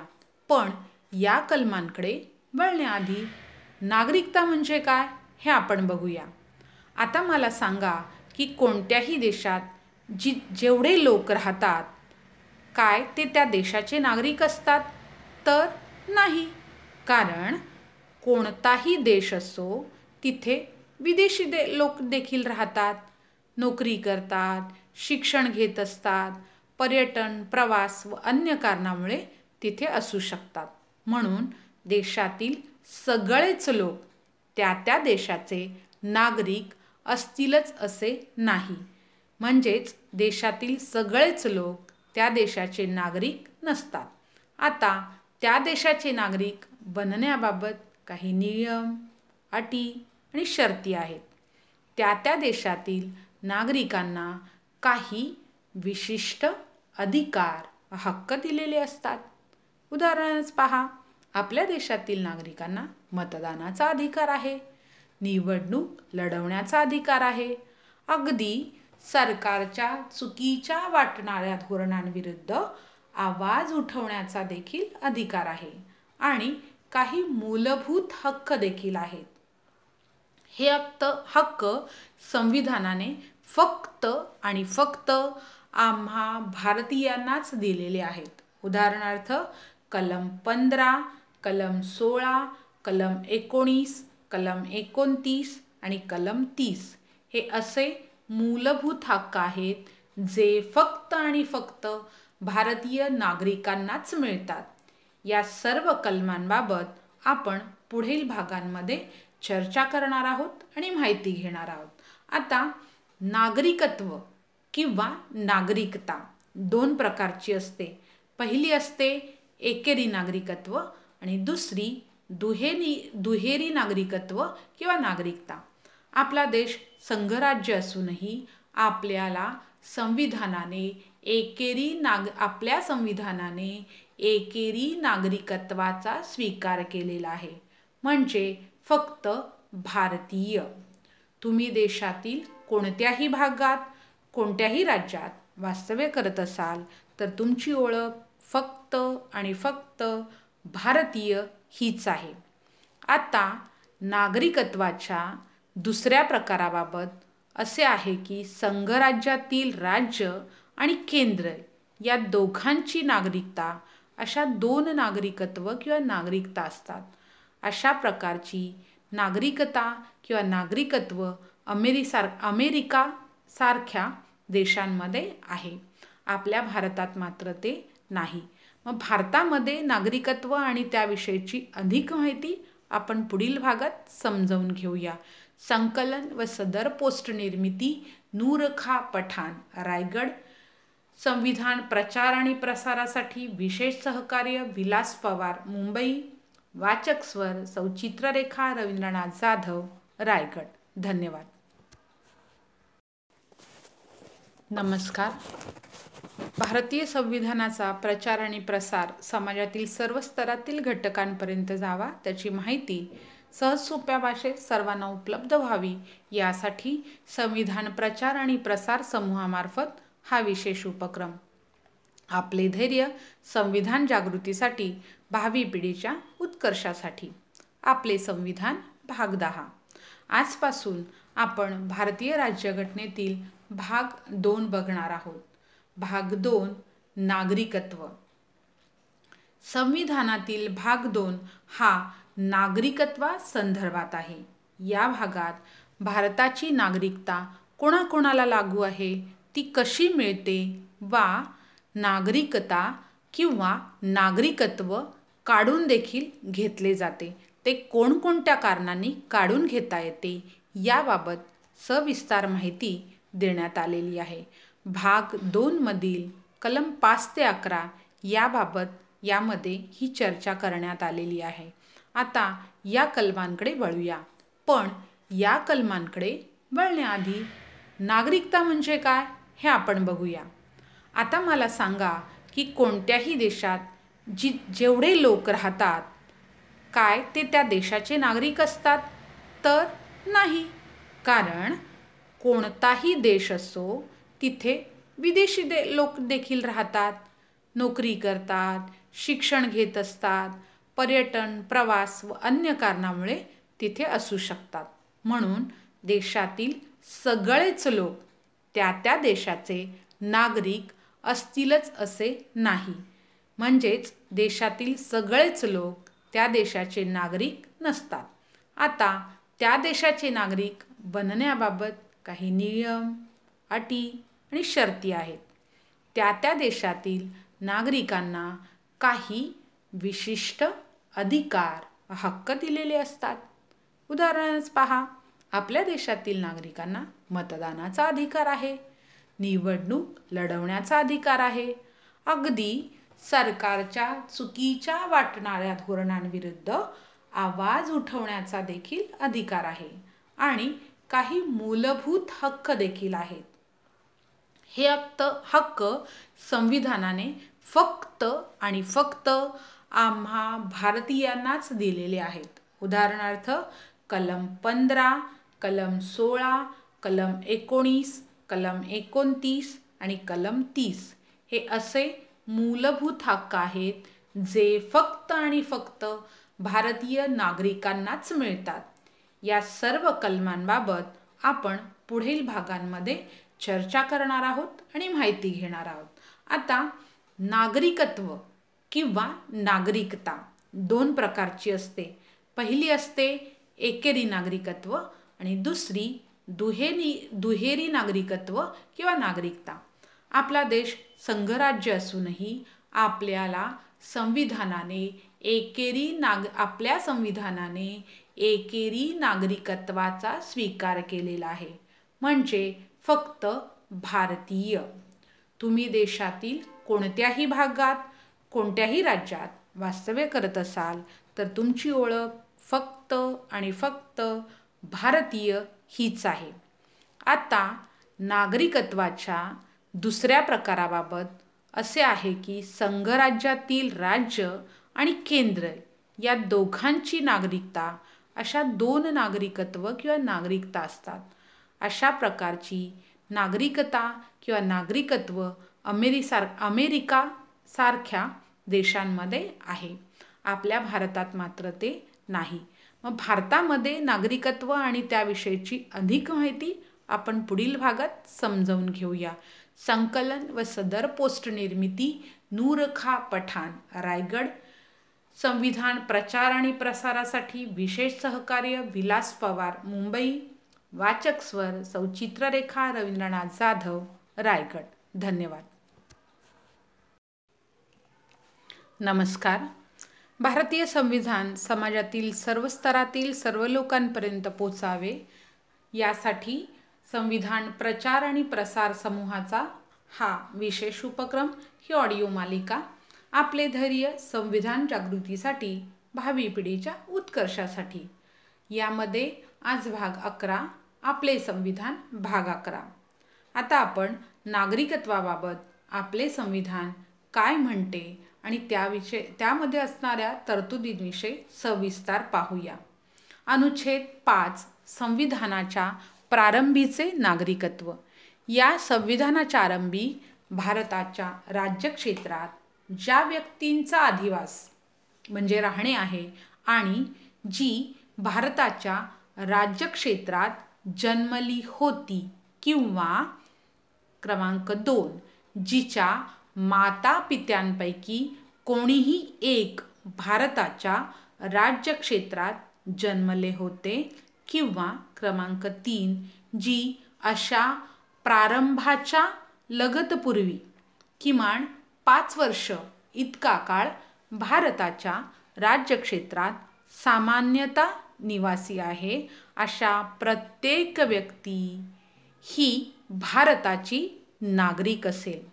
कलम पाचमध्ये संविधानाच्या प्रारंभी कोणकोणत्या व्यक्तींना भारताचे नागरिकत्व प्राप्त असेल? याबाबत सविस्तर माहिती देण्यात आलेली आहे. अनुच्छेद सहा पाकिस्तानातून स्थलांतर करून भारतात आलेल्या विविक्षित व्यक्तींचे नागरिकत्वाचे हक्क. अनुच्छेद पाचमध्ये काहीही असले तरी जी व्यक्ती आत्ता पाकिस्तानात समाविष्ट असलेल्या राज्यक्षेत्रांतून स्थलांतर करून भारताच्या राज्यक्षेत्रात आलेली आहे ती व्यक्ती जर एक तिचा किंवा तिच्या मात्या पित्यांपैकी किंवा आजी आजोबांपैकी कोणीही एकच गव्हर्मेंट ऑफ इंडिया ॲक्ट एकोणीसशे पस्तीस मुळात अधिनियम केल्याप्रमाणे त्यात व्याख्या केलेल्या भारतात जन्म झालेली असेल तर आणि क्रमांक दोन एक अशा व्यक्तीने अकरा जुलै एकोणीसशे अठ्ठेचाळीस या दिवसापूर्वी याप्रमाणे स्थलांतर केलेले असेल त्याबाबत आपल्या स्थलांतराच्या दिनांकापासून ती भारताच्या राज्यक्षेत्रात सामान्यतः निवासी असेल. तर किंवा दोन अशा व्यक्तीने अकरा जुलै एकोणीसशे अठ्ठेचाळीस या दिवशी किंवा त्यानंतर याप्रमाणे स्थलांतर केलेले असेल. त्या बाबतीत तिने नागरिकत्वासाठी डोमेनियन ऑफ इंडियाच्या सरकारने नोंदणी संबंधात नियुक्त केलेल्या अधिकाऱ्याकडे त्या सरकारने विहित केलेल्या नमुन्यात व रीतीने संविधानाच्या प्रारंभापूर्वी केलेल्या अर्जावरून अशा अधिकाऱ्याने तिची भारताची नागरिक म्हणून नोंदणी केली असेल तर या संविधानाच्या प्रारंभी भारताची नागरिक असल्याचे मानले जाईल. परंतु असे की कोणतीही व्यक्ती आपल्या आजाच्या दिनांकाच्या लगतपूर्वी निदान सहा महिने भारताच्या राज्यक्षेत्रात निवासी असल्याशिवाय तिची याप्रमाणे नोंदणी केली जाणार नाही. भारतीय नागरिकत्वाविषयी आपण पुढील भागात अधिक जाणून घेऊया. संकल आणि सदर पोस्ट निर्मिती नूरखा पठाण रायगड. संविधान प्रचार आणि प्रसार विशेष सहकार्य विलास पवार मुंबई. वाचक स्वर चित्ररेखा रवींद्रनाथ जाधव रायगड. धन्यवाद. नमस्कार. भारतीय संविधान समाजातील सर्व स्तरातील सर्व लोकांपर्यंत पोचावे यासाठी संविधान प्रचार आणि प्रसार समूहाचा हा विशेष उपक्रम ही ऑडिओ मालिका आपले धैर्य संविधान जागृतीसाठी भावी पिढीच्या उत्कर्षासाठी. यामध्ये आज भाग अकरा आपले संविधान भाग अकरा. आता आपण नागरिकत्वाबाबत आपले संविधान काय म्हणते आणि त्याविषयी त्यामध्ये असणाऱ्या तरतुदींविषयी सविस्तर पाहूया. अनुच्छेद पाच संविधानाच्या प्रारंभीचे नागरिकत्व. या संविधानाच्या आरंभी भारताच्या राज्यक्षेत्रात ज्या व्यक्तींचा अधिवास म्हणजे राहणे आहे आणि जी भारताच्या राज्यक्षेत्रात जन्मली होती किंवा क्रमांक दोन जिच्या माता पित्यांपैकी कोणीही एक भारताच्या राज्यक्षेत्रात जन्मले होते किंवा क्रमांक तीन जी अशा प्रारंभाच्या लगतपूर्वी किमान पाच वर्ष इतका काळ भारताच्या राज्यक्षेत्रात सामान्यता निवासी आहे अशा प्रत्येक व्यक्ती ही भारताची नागरिक असेल. कलम पाचमध्ये संविधानाच्या प्रारंभी कोणकोणत्या व्यक्तींना भारताचे नागरिकत्व प्राप्त असेल? याबाबत सविस्तर माहिती देण्यात आलेली आहे. अनुच्छेद सहा पाकिस्तानातून स्थलांतर करून भारतात आलेल्या विविक्षित व्यक्तींचे नागरिकत्वाचे हक्क. अनुच्छेद पाचमध्ये काहीही असले तरी जी व्यक्ती आत्ता पाकिस्तानात समाविष्ट असलेल्या राज्यक्षेत्रांतून स्थलांतर करून भारताच्या राज्यक्षेत्रात आलेली आहे ती व्यक्ती जर एक तिचा किंवा तिच्या मात्या पित्यांपैकी किंवा आजी आजोबांपैकी कोणीही एकच गव्हर्मेंट ऑफ इंडिया ॲक्ट एकोणीसशे पस्तीस मुळात अधिनियम केल्याप्रमाणे त्यात व्याख्या केलेल्या भारतात जन्म झालेली असेल तर आणि क्रमांक दोन एक अशा व्यक्तीने अकरा जुलै एकोणीसशे अठ्ठेचाळीस या दिवसापूर्वी याप्रमाणे स्थलांतर केलेले असेल त्याबाबत आपल्या स्थलांतराच्या दिनांकापासून ती भारताच्या राज्यक्षेत्रात सामान्यतः निवासी असेल. तर किंवा दोन अशा व्यक्तीने अकरा जुलै एकोणीसशे अठ्ठेचाळीस या दिवशी किंवा त्यानंतर याप्रमाणे स्थलांतर केलेले असेल.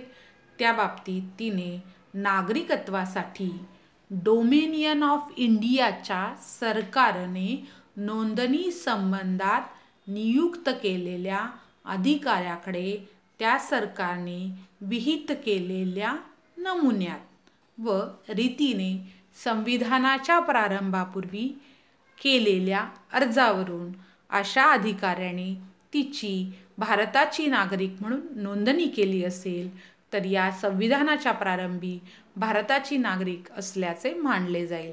परंतु असे की कोणतीही व्यक्ती आपल्या आजाच्या दिनांकाच्या लगतपूर्वी निदान सहा महिने भारताच्या राज्यक्षेत्रात निवासी असल्याशिवाय तिची याप्रमाणे नोंदणी केली जाणार नाही.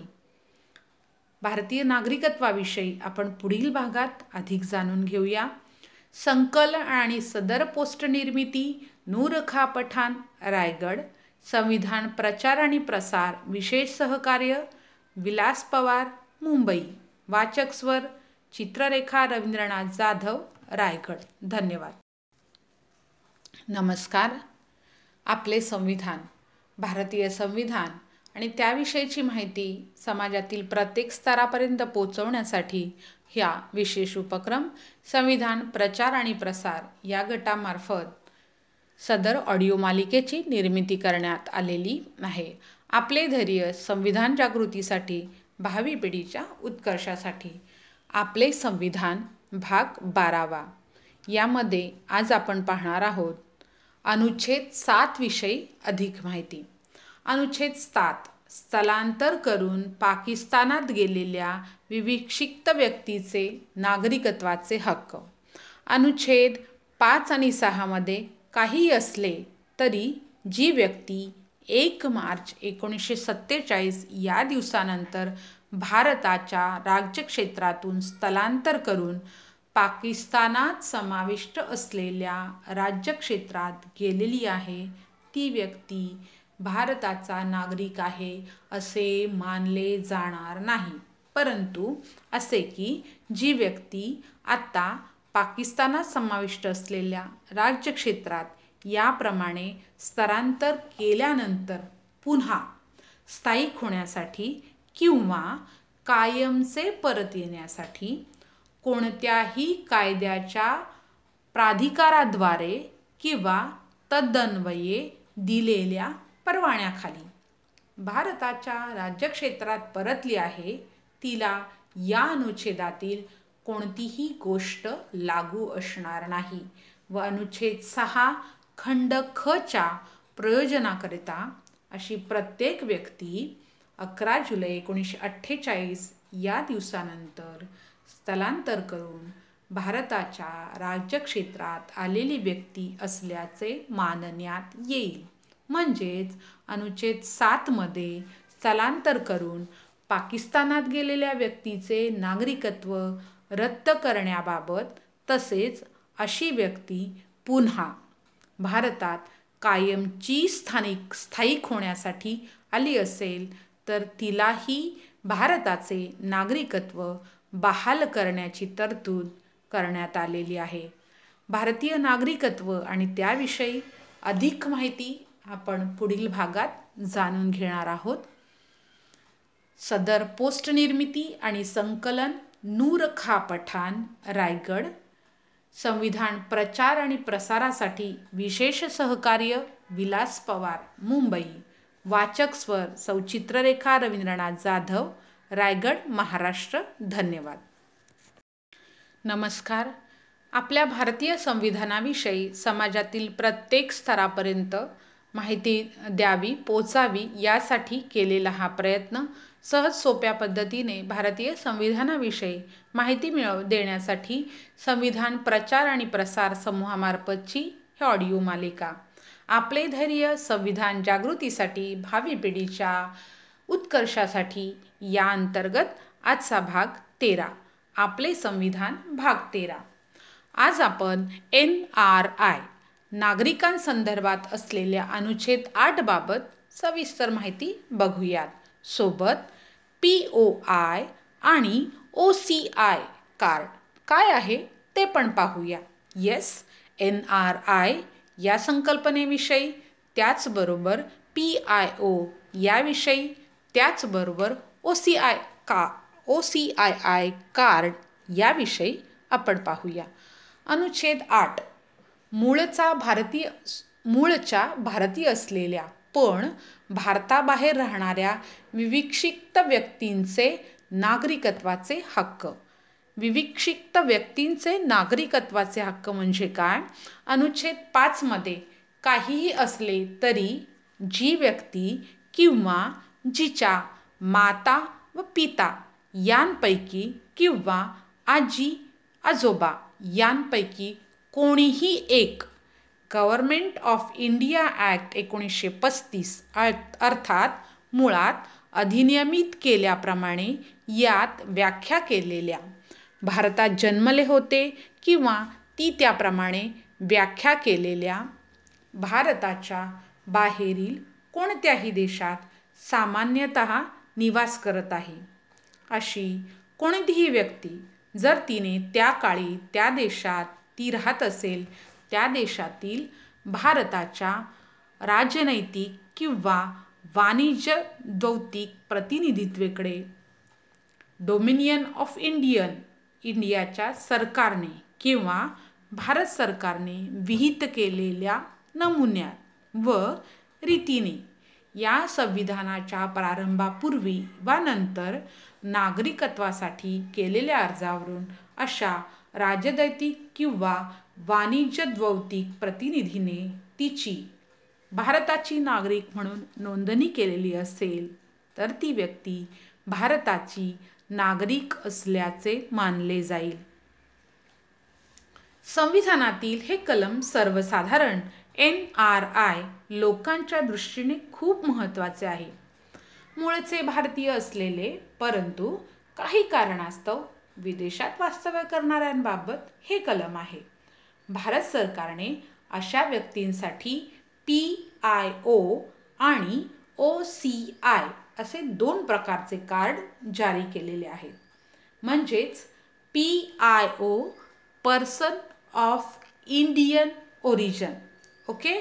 P I O म्हणजे पर्सन ऑफ इंडियन ओरिजन म्हणजेच भारतीय मूळ व्यक्ती आणि O C I overseas citizen of India म्हणजेच भारताबाहेरील नागरिक कार्डधारक. एक प्रकारे याला आपण दुहेरी नागरिकत्व देखील म्हणू शकतो. तसे बघितले तर भारतीय राज्यघटनेने एकेरी नागरिकत्वाचा स्वीकार केलेला आहे. परंतु काही विशिष्ट प्रकारच्या व्यक्तींसाठी की ज्या मूळच्या भारतीय आहेत अशांसाठी भारत सरकारने हे दोन प्रकारचे कार्ड्स जारी केलेले आहेत. भारतीय नागरिकत्वाविषयी अधिक माहिती आपण पुढील भागात नक्कीच समजून घेऊया. सदर पोस्ट निर्मिती आणि संकलन नूरखा पठाण रायगड संविधान प्रचार आणि प्रसारासाठी विशेष सहकार्य विलास पवार मुंबई वाचक स्वर सौचित्ररेखा रवींद्रनाथ जाधव रायगड महाराष्ट्र. धन्यवाद. नमस्कार. आपल्या भारतीय संविधानाविषयी समाजातील प्रत्येक स्तरापर्यंत माहिती द्यावी पोचावी यासाठी केलेला हा प्रयत्न सहज सोप्या पद्धतीने भारतीय संविधानाविषयी माहिती मिळव देण्यासाठी संविधान प्रचार आणि प्रसार समूहामार्फतची हे ऑडिओ मालिका. आपले धैर्य संविधान जागृतीसाठी भावी पिढीच्या उत्कर्षासाठी या अंतर्गत आजचा भाग तेरा. आपले संविधान भाग तेरा. आज आपण एन आर आय नागरिकांसंदर्भात असलेल्या अनुच्छेद आठ बाबत सविस्तर माहिती बघूयात. सोबत पी ओ आय आणि ओ सी आय कार्ड काय आहे ते पण पाहूया. येस एन आर आय या संकल्पनेविषयी त्याचबरोबर पी आय ओ याविषयी त्याचबरोबर ओ सी आय का O C I I card याविषयी आपण पाहूया. अनुच्छेद आठ. मूळचा भारतीय मूळच्या भारतीय असलेल्या पण भारताबाहेर राहणाऱ्या विविक्षिक्त व्यक्तींचे नागरिकत्वाचे हक्क. विविक्षिक्त व्यक्तींचे नागरिकत्वाचे हक्क म्हणजे काय? अनुच्छेद पाचमध्ये काहीही असले तरी जी व्यक्ती किंवा जिच्या माता व पिता यांपैकी किंवा आजी आजोबा यांपैकी कोणीही एक गव्हर्मेंट ऑफ इंडिया ॲक्ट एकोणीसशे पस्तीस अर्थात मुळात अधिनियमित केल्याप्रमाणे यात व्याख्या केलेल्या. भारतात जन्मले होते किंवा ती त्याप्रमाणे व्याख्या केलेल्या. भारताच्या बाहेरील कोणत्याही देशात सामान्यतः निवास करत आहे. अशी कोणतीही व्यक्ती जर तिने त्या काळी त्या देशात ती राहत असेल त्या देशातील भारताच्या राजनैतिक किंवा वाणिज्य दौतिक प्रतिनिधित्वेकडे डोमिनियन ऑफ इंडियन इंडियाच्या सरकारने किंवा भारत सरकारने विहित केलेल्या नमुन्यात व रीतीने या संविधानाच्या प्रारंभापूर्वी वा नंतर नागरिकत्वासाठी केलेल्या अर्जावरून अशा राजदैतिक किंवा वाणिज्य द्वौतिक प्रतिनिधीने तिची भारताची नागरिक म्हणून नोंदणी केलेली असेल तर ती व्यक्ती भारताची नागरिक असल्याचे मानले जाईल. संविधानातील हे कलम सर्वसाधारण एन आर आय लोकांच्या दृष्टीने खूप महत्त्वाचे आहे. मूळचे भारतीय असलेले परंतु काही कारणास्तव विदेशात वास्तव्य करणाऱ्यांबाबत हे कलम आहे. भारत सरकारने अशा व्यक्तींसाठी पी आय ओ आणि ओ सी आय असे दोन प्रकारचे कार्ड जारी केलेले आहेत. म्हणजेच P I O person of Indian origin okay? P I O म्हणजे पर्सन ऑफ इंडियन ओरिजन म्हणजेच भारतीय मूळ व्यक्ती आणि O C I overseas citizen of India म्हणजेच भारताबाहेरील नागरिक कार्डधारक. एक प्रकारे याला आपण दुहेरी नागरिकत्व देखील म्हणू शकतो. तसे बघितले तर भारतीय राज्यघटनेने एकेरी नागरिकत्वाचा स्वीकार केलेला आहे. परंतु काही विशिष्ट प्रकारच्या व्यक्तींसाठी की ज्या मूळच्या भारतीय आहेत अशांसाठी भारत सरकारने हे दोन प्रकारचे कार्ड्स जारी केलेले आहेत. भारतीय नागरिकत्वाविषयी अधिक माहिती आपण पुढील भागात नक्कीच समजून घेऊया. सदर पोस्ट निर्मिती आणि संकलन नूरखा पठाण रायगड संविधान प्रचार आणि प्रसारासाठी विशेष सहकार्य विलास पवार मुंबई. वाचक स्वर सौचित्ररेखा रवींद्रनाथ जाधव रायगड महाराष्ट्र. धन्यवाद. नमस्कार. भारतीय संविधानाविषयी समाजातल्या प्रत्येक स्तरापर्यंत सर्वसामान्यांपर्यंत भारतीय संविधानाची सहज सोप्या भाषेत माहिती मिळण्यासाठी ही तयार केलेली ऑडिओ मालिका. आपले धैर्य संविधान जागृतीसाठी भावी पिढीच्या उत्कर्षासाठी. यामध्ये आपण आपल्या भारतीय संविधानाविषयी अधिक माहिती मिळवण्याचा प्रयत्न करत आहोत. आपले संविधान भाग चौदा. आज आपण आपले भारतीय नागरिकत्व कसे रद्द होते याविषयी माहिती घेऊया. मागील पाठात भारतीय नागरिकत्व कशा पद्धतीने मिळव मिळते मिळवता येते याविषयी आपण माहिती घेतली. पण भारतीय नागरिकत्व रद्द केले जाते किंवा रद्द होते याबाबतची माहिती घेऊया. याबाबतचे कलम नऊ बाबत अधिक जाणून घेऊया. अनुच्छेद एक. परकीय देशाचे नागरिकत्व स्वेच्छेने संपादन करणाऱ्या व्यक्तीचे नागरिक नसणे. म्हणजेच कोणत्याही व्यक्तीने कोणत्याही परकीय देशाचे नागरिकत्व स्वेच्छेने संपादले असेल मिळवले असेल ती व्यक्ती अनुच्छेद पाचच्या आधारे भारताची नागरिक असणार नाही किंवा अनुच्छेद सहा किंवा अनुच्छेद आठच्या आधारे भारताची नागरिक आहे असे मानले जाणार नाही. अनुच्छेद एकनुसार व्यक्तीने परदेशी नागरिकत्व स्वीकारले तर भारतीय नागरिकत्व रद्द होते. यासोबतच अनेक पुढील अन्य कारणांनी देखील व्यक्तीचे भारतीय नागरिकत्व रद्द होऊ शकते. एक आपण जाणून घेऊया अधिक याविषयी. एक स्वेच्छेने नागरिकत्व सोडणे. जर एखाद्या व्यक्तीने प्रौढ व्यक्तीने स्वेच्छेने स्वतःच्या इच्छेने नागरिकत्व सोडण्याबाबत विशेष अधिकाऱ्यांकडे अर्जित अर्जाद्वारे तसे जाहीर केले तर नागरिकत्व रद्द होते. ओके? त्यानंतर क्रमांक दोन अनुच्छेद एकमध्ये सांगितल्याप्रमाणे स्वेच्छेने इतर देशाचे नागरिकत्व स्वीकारल्यास भारतीय नागरिकत्व रद्द होते. क्रमांक तीन भारत सरकार पुढील कारणांनी देखील भारतीय नागरिकत्व रद्द करू शकते. अ जर एखाद्या व्यक्तीने फसवणूक करून किंवा खोटी विधाने करून किंवा आवश्यक गोष्टी लपवून नागरिकत्व मिळवलं असेल तर ती व्यक्ती योग्य ती माहिती मिळाल्यावर त्या व्यक्तीचे भारतीय नागरिकत्व रद्द केले जाऊ शकते. त्यानंतर आ. घटनेचा अनादर. जर एखाद्या भारतीय व्यक्तीने राज्यघटनेबाबत म्हणजेच भारतीय संविधानाबाबत अनादर दर्शवला असेल किंवा संविधानाबद्दल त्याच्या मनात भारतीय राज्यघटना म्हणजेच भारतीय संविधानाबद्दल त्याच्या मनात द्वेषाची भावना असेल तर भा त्याचे भारतीय नागरिकत्व रद्द होते. ई. राष्ट्रद्रोह.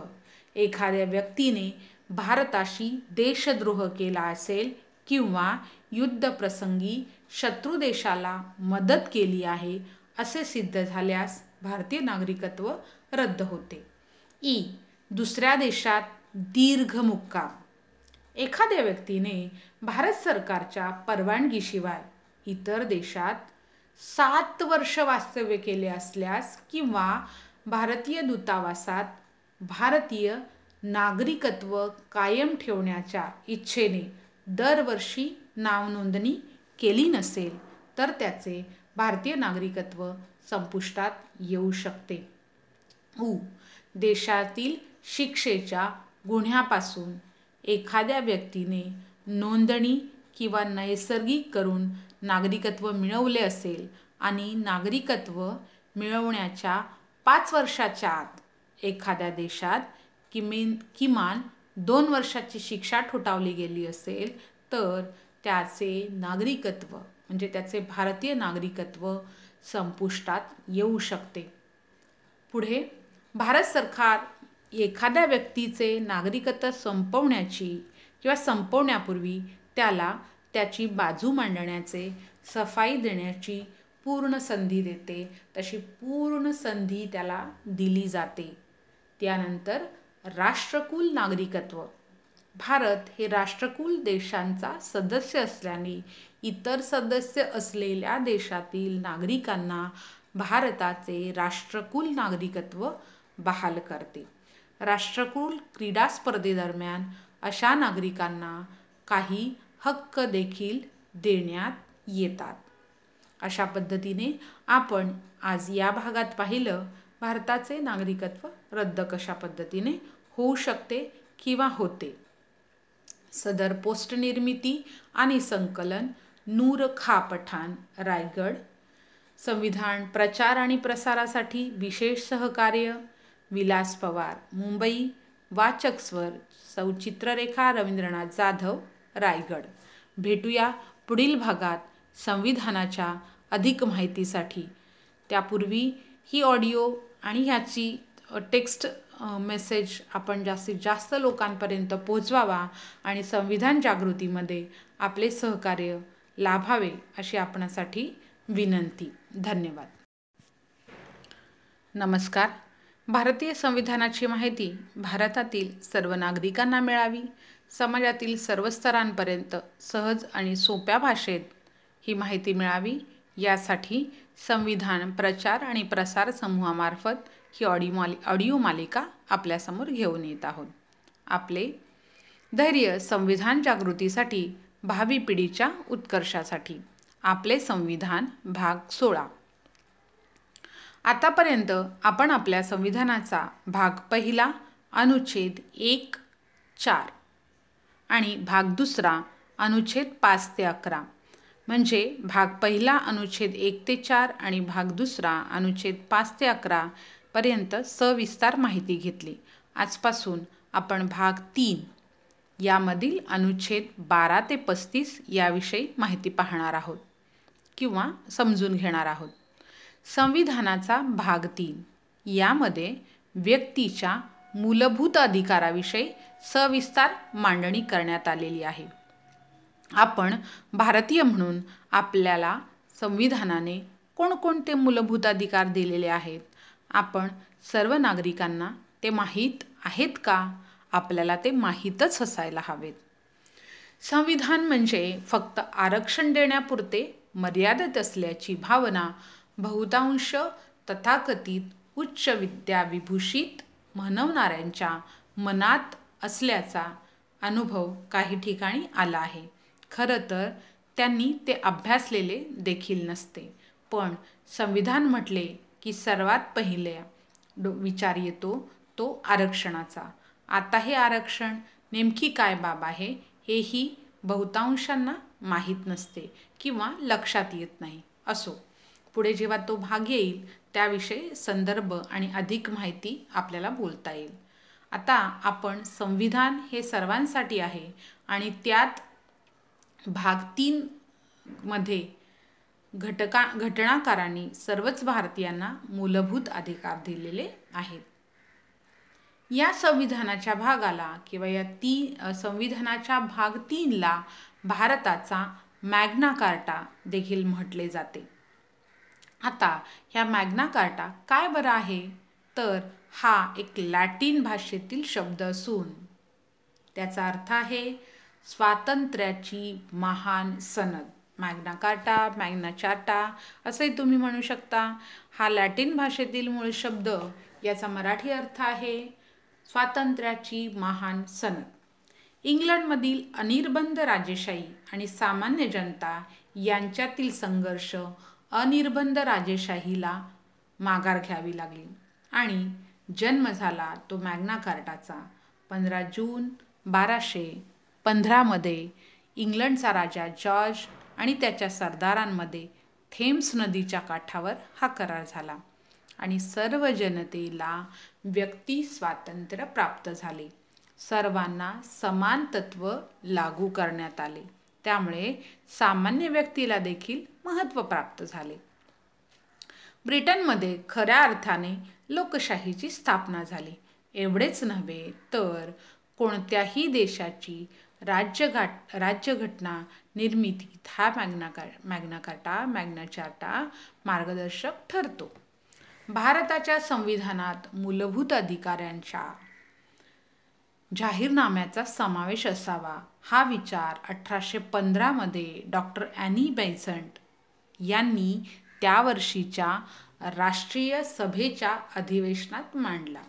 अर्थातच तो नामंजूर झाला परंतु त्यानंतर सातत्याने त्याबाबत आग्रह धरण्यात आला.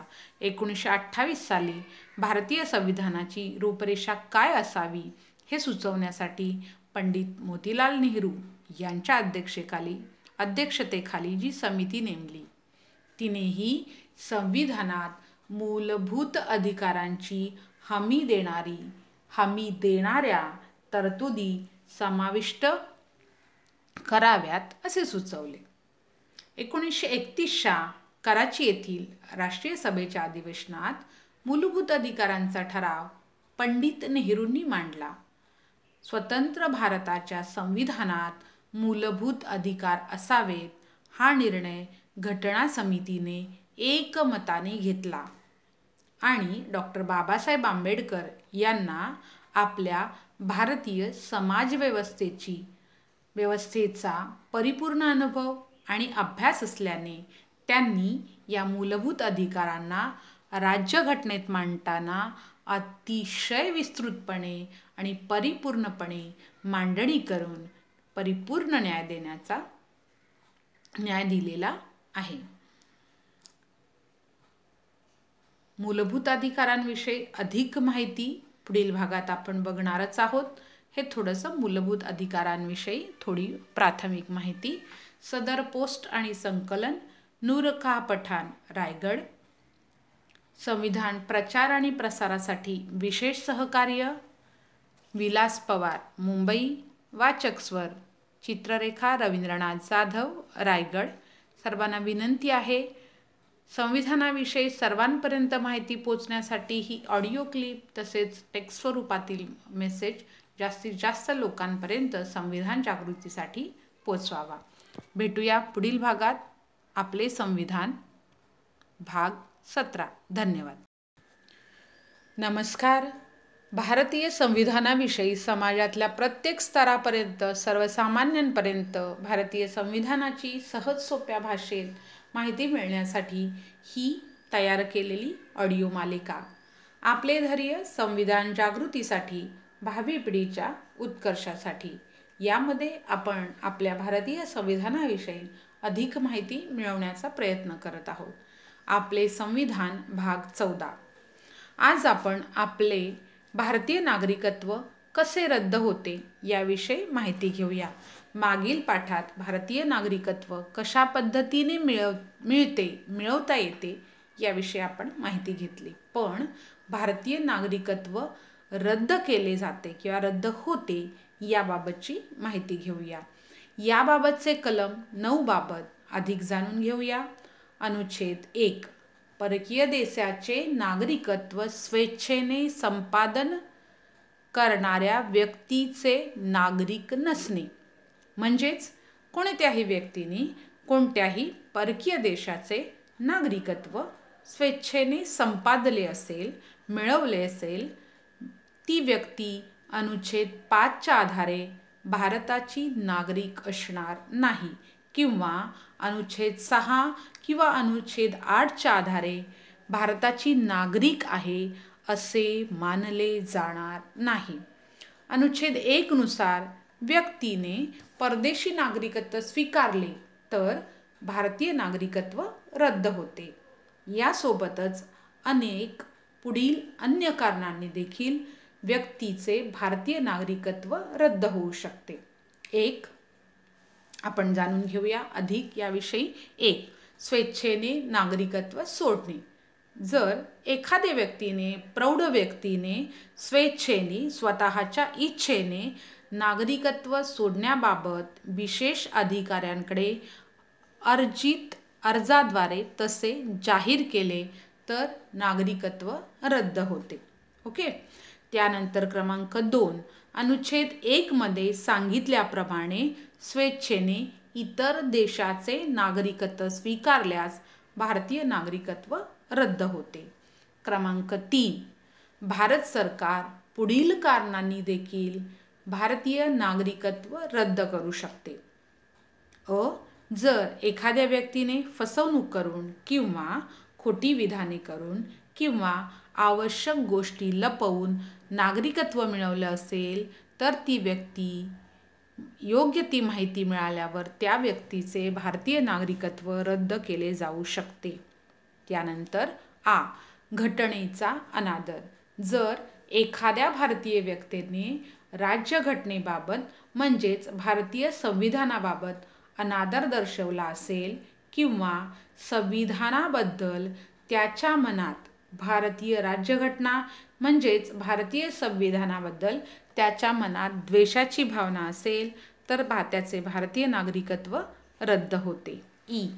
राष्ट्रद्रोह. एखाद्या व्यक्तीने भारताशी देशद्रोह केला असेल किंवा युद्धप्रसंगी शत्रू देशाला मदत केली आहे असे सिद्ध झाल्यास भारतीय नागरिकत्व रद्द होते. ई. दुसऱ्या देशात दीर्घ मुक्काम एखाद्या व्यक्तीने भारत सरकारच्या परवानगीशिवाय इतर देशात सात वर्ष वास्तव्य केले असल्यास किंवा भारतीय दूतावासात भारतीय नागरिकत्व कायम ठेवण्याच्या इच्छेने दरवर्षी नावनोंदणी केली नसेल तर त्याचे भारतीय नागरिकत्व संपुष्टात येऊ शकते. उ. देशातील शिक्षेच्या गुन्ह्यापासून एखाद्या व्यक्तीने नोंदणी किंवा नैसर्गिक करून नागरिकत्व मिळवले असेल आणि नागरिकत्व मिळवण्याच्या पाच वर्षाच्या आत एखाद्या देशात किमेन किमान दोन वर्षाची शिक्षा ठोठावली गेली असेल तर त्याचे नागरिकत्व म्हणजे त्याचे भारतीय नागरिकत्व संपुष्टात येऊ शकते. पुढे भारत सरकार एखाद्या व्यक्तीचे नागरिकत्व संपवण्याची किंवा संपवण्यापूर्वी त्याला त्याची बाजू मांडण्याचे सफाई देण्याची पूर्ण संधी देते. तशी पूर्ण संधी त्याला दिली जाते. त्यानंतर राष्ट्रकुल नागरिकत्व. भारत हे राष्ट्रकुल देशांचा सदस्य असल्याने इतर सदस्य असलेल्या देशातील नागरिकांना भारताचे राष्ट्रकुल नागरिकत्व बहाल करते. राष्ट्रकुल क्रीडा स्पर्धेदरम्यान अशा नागरिकांना काही हक्क देखील देण्यात येतात. अशा पद्धतीने आपण आज या भागात पाहिलं भारताचे नागरिकत्व रद्द कशा पद्धतीने होऊ शकते किंवा होते? सदर पोस्ट निर्मिती आणि संकलन नूर खा पठाण रायगड. संविधान प्रचार आणि प्रसारासाठी विशेष सहकार्य विलास पवार मुंबई वाचक स्वर सौ चित्ररेखा रवींद्रनाथ जाधव रायगड. भेटूया पुढील भागात संविधानाच्या अधिक माहितीसाठी. त्यापूर्वी ही ऑडिओ आणि ह्याची टेक्स्ट मेसेज आपण जास्तीत जास्त लोकांपर्यंत पोचवावा आणि संविधान जागृतीमध्ये आपले सहकार्य लाभावे अशी आपणासाठी विनंती. धन्यवाद. नमस्कार. भारतीय संविधान समाजातील सर्व स्तरांपर्यंत तळागाळापर्यंत पोचावे त्याविषयीची अधिक माहिती सहज सोप्या भाषेत सर्वांना उपलब्ध व्हावी. यासाठी संविधान प्रचार आणि प्रसार या समूहामार्फत ही ऑडिओ मालिका आपल्या सपर समोर आम्ही घेऊन येत आहोत. यामध्ये आपले धैर्य संविधान जागृतीसाठी भावी पिढीच्या उत्कर्षासाठी. आपले संविधान भाग अठरा. यामध्ये भाग तिसरा मूलभूत अधिकार. मूलभूत अधिकारांविषयी मागील काही भागांमध्ये आपण पाहिलेलं आहे. आता याही पुढील भागात अधिक सविस्तर माहिती घेऊया. आज आपण समानता या मूलभूत अधिकाराविषयी अनुच्छेदानुसार सविस्तर माहिती बघूया. अनुच्छेद चौदा. कायद्यापुढे समानता. राज्य कोणत्याही व्यक्तीस भारताच्या राज्यक्षेत्रात कायद्यापुढे समानता अथवा कायद्याचे समान संरक्षण नाकारणार नाही. ह्या ह्या अनुच्छेद किंवा हे अनुच्छेद वाचल्यानंतर आपल्या लक्षात येईल की या अनुच्छेदात दोन महत्त्वाच्या संकल्पना मांडण्यात आलेल्या आहेत. एक कायद्यापुढे समानता. बरोबर? एक कायद्यापुढे समानता. ही संकल्पना कोणत्याही व्यक्तीच्या बाजूने विशेष अधिकार नसल्याचे दर्शवते. याचा अर्थ असा की कोणतीही व्यक्ती मग ती कोणत्याही धर्माची जातीची असो गरीब वा श्रीमंत असो कितीही मोठी अधिकारी वा पदाधिकारी असो कोणीही असो कायद्यापेक्षा कोणीही मोठा नाही. त्यांना देशातील सर्व न्यायालयाद्वारे चालवलेल्या कायद्यासमोर समान वागणूक दिली पाहिजे आणि म्हणून कदाचित न्यायदेवतेच्या डोळ्यावर काळी पट्टी असते. याचा अर्थ समोर कोण आहे हे न बघता निपक्षपती पक्षपातीपणे न्याय न्यायदान केले जाते. क्रमांक दोन कायद्याचे समान संरक्षण. कायद्याचे समान संरक्षण या अंतर्गत कायद्याद्वारे दिलेले विशेष अधिकार आणि जबाबदाऱ्यांची जबाबदाऱ्यांच्या बाबतीत समान परिस्थितीत सर्वांना समान वागणूक दिली जाईल. तसेच सर्वांसाठी एकसारखाच न्याय देण्यात येईल. सर्वांसाठी एकसारखाच न्याय देण्यात येईल. म्हणजेच कोणत्याही व्यक्तीला कोणत्याही कारणास्तव झुकते माप न देता एकसारखेच कायद्याचे संरक्षण तथा न्याय देण्यात येईल.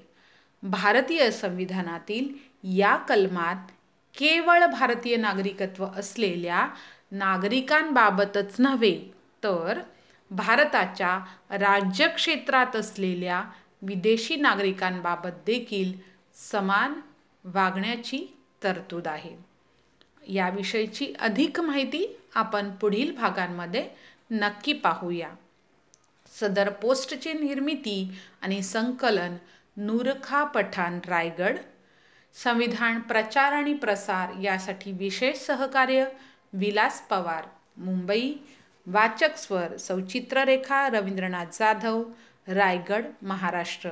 आपला आपल्या सर्वांना विनंती आहे की आपले संविधान आपले योगदान या अंतर्गत आपण जास्तीत जास्त लोकांपर्यंत संविधान जागृतीसाठी प्रयत्न म्हणून उपक्रम म्हणून ही ऑडिओ क्लिप तसेच याबाबतची पोस्ट टेक्स्ट मेसेज जास्तीत जास्त लोकांपर्यंत पोहोचवण्याचा प्रयत्न करूया आणि संविधान जागृतीमध्ये आपला सहभाग नोंदवूया. भेटूया पुढील भागात. धन्यवाद. नमस्कार.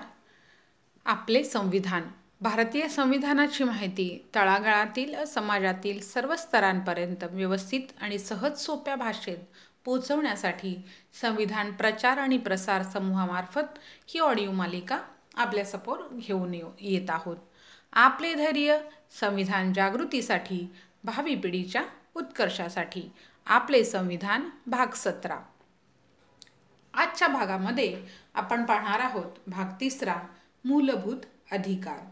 भारतीय संविधानातील भाग तीनमध्ये दिलेल्या मूलभूत अधिकारांची माहिती घेताना पहिल्यांदा हे लक्षात घ्यायला हवे की भारतीय नागरिकत्व असलेल्या सर्व नागरिकांना लिंग जात धर्म प्रांत असा कोणताही भेदभाव न करता हे सर्व मूलभूत अधिकार देण्यात आलेले आहेत.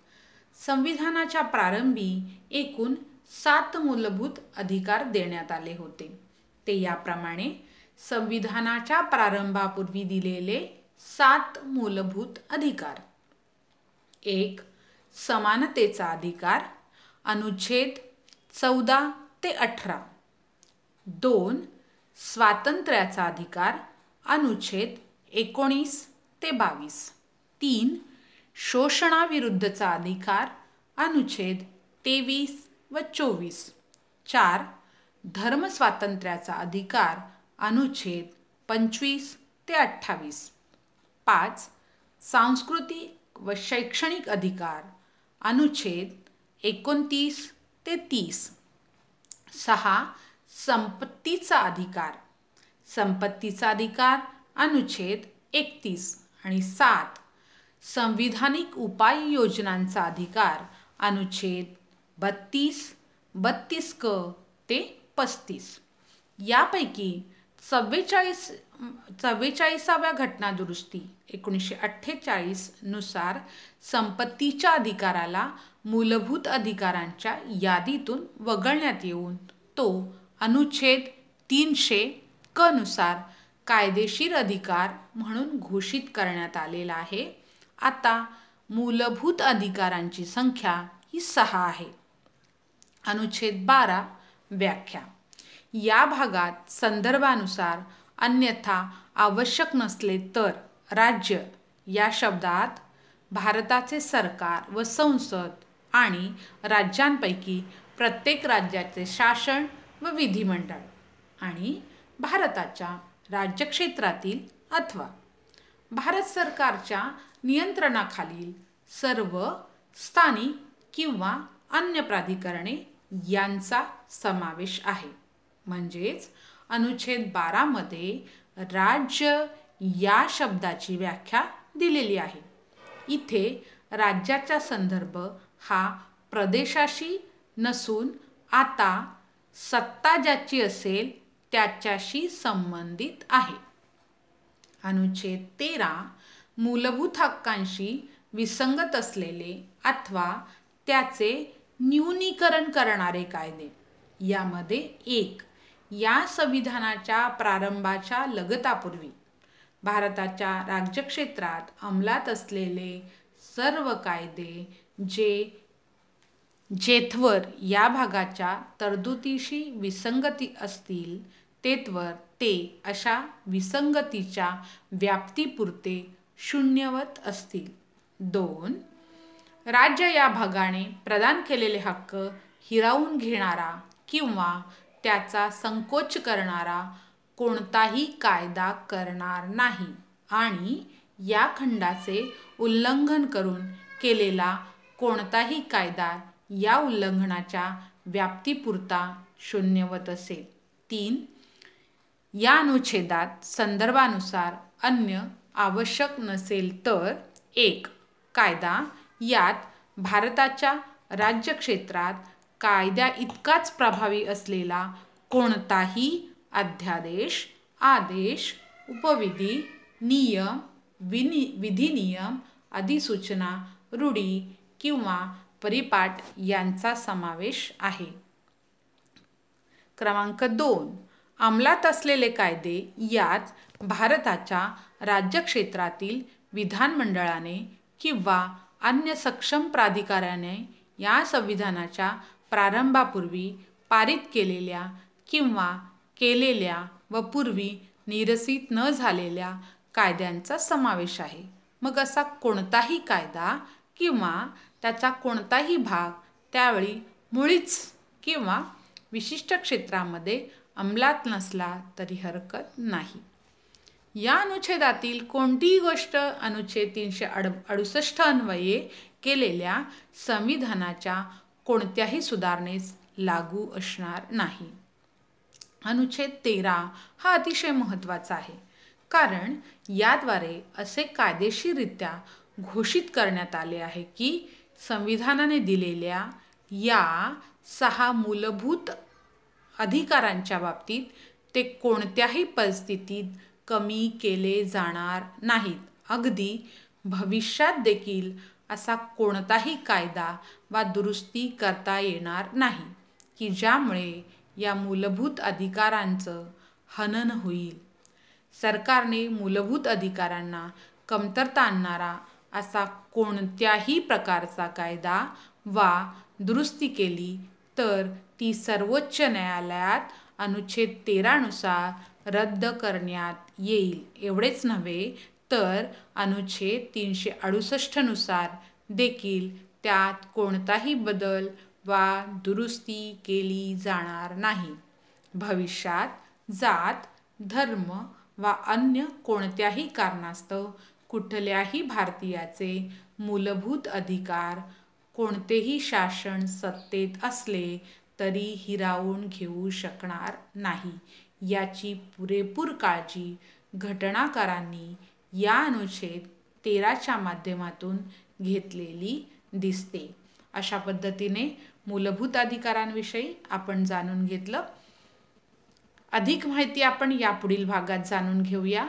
सदर पोस्टचे संकलन आणि निर्मिती नूरखा पठाण रायगड. संविधान प्रचार आणि प्रसार यासाठी विशेष सहकार्य विलास पवार मुंबई. वाचक स्वर सौचित्ररेखा रवींद्रनाथ जाधव रायगड महाराष्ट्र. भेटूया पुढील भागात. धन्यवाद.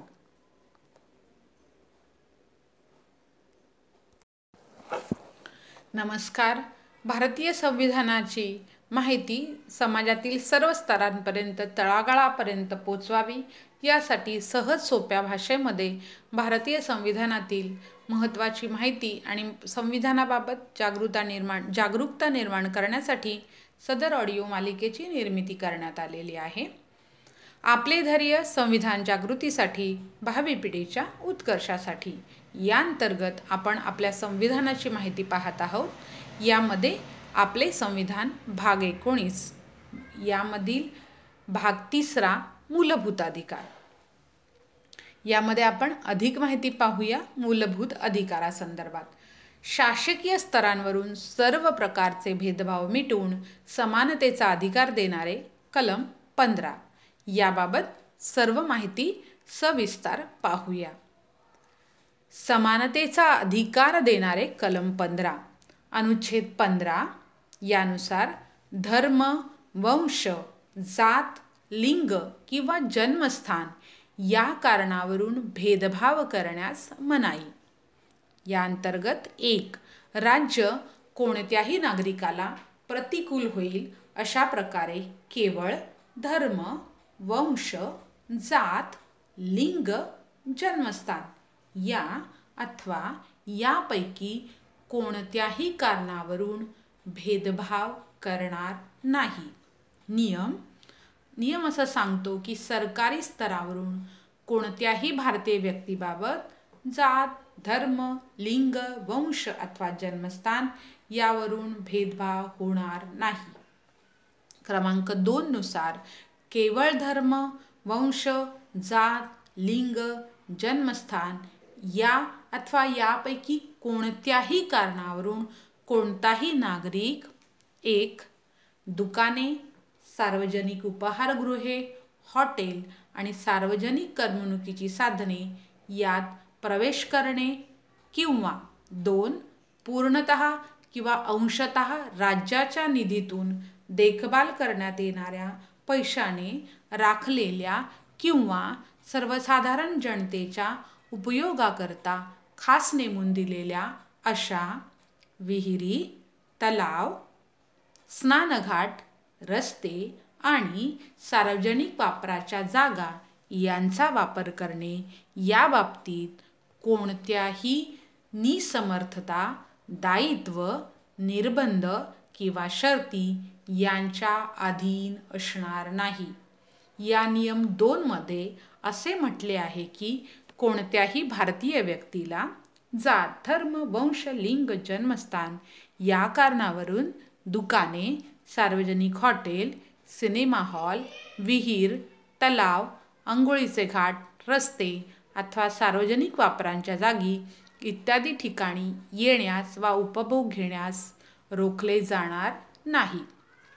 तीन या अनुच्छेदातील कोणत्याही गोष्टीमुळे स्त्रिया बालके यांच्याकरता कोणतीही विशेष तरतूद करण्यास राज्याला प्रतिबंध होणार नाही.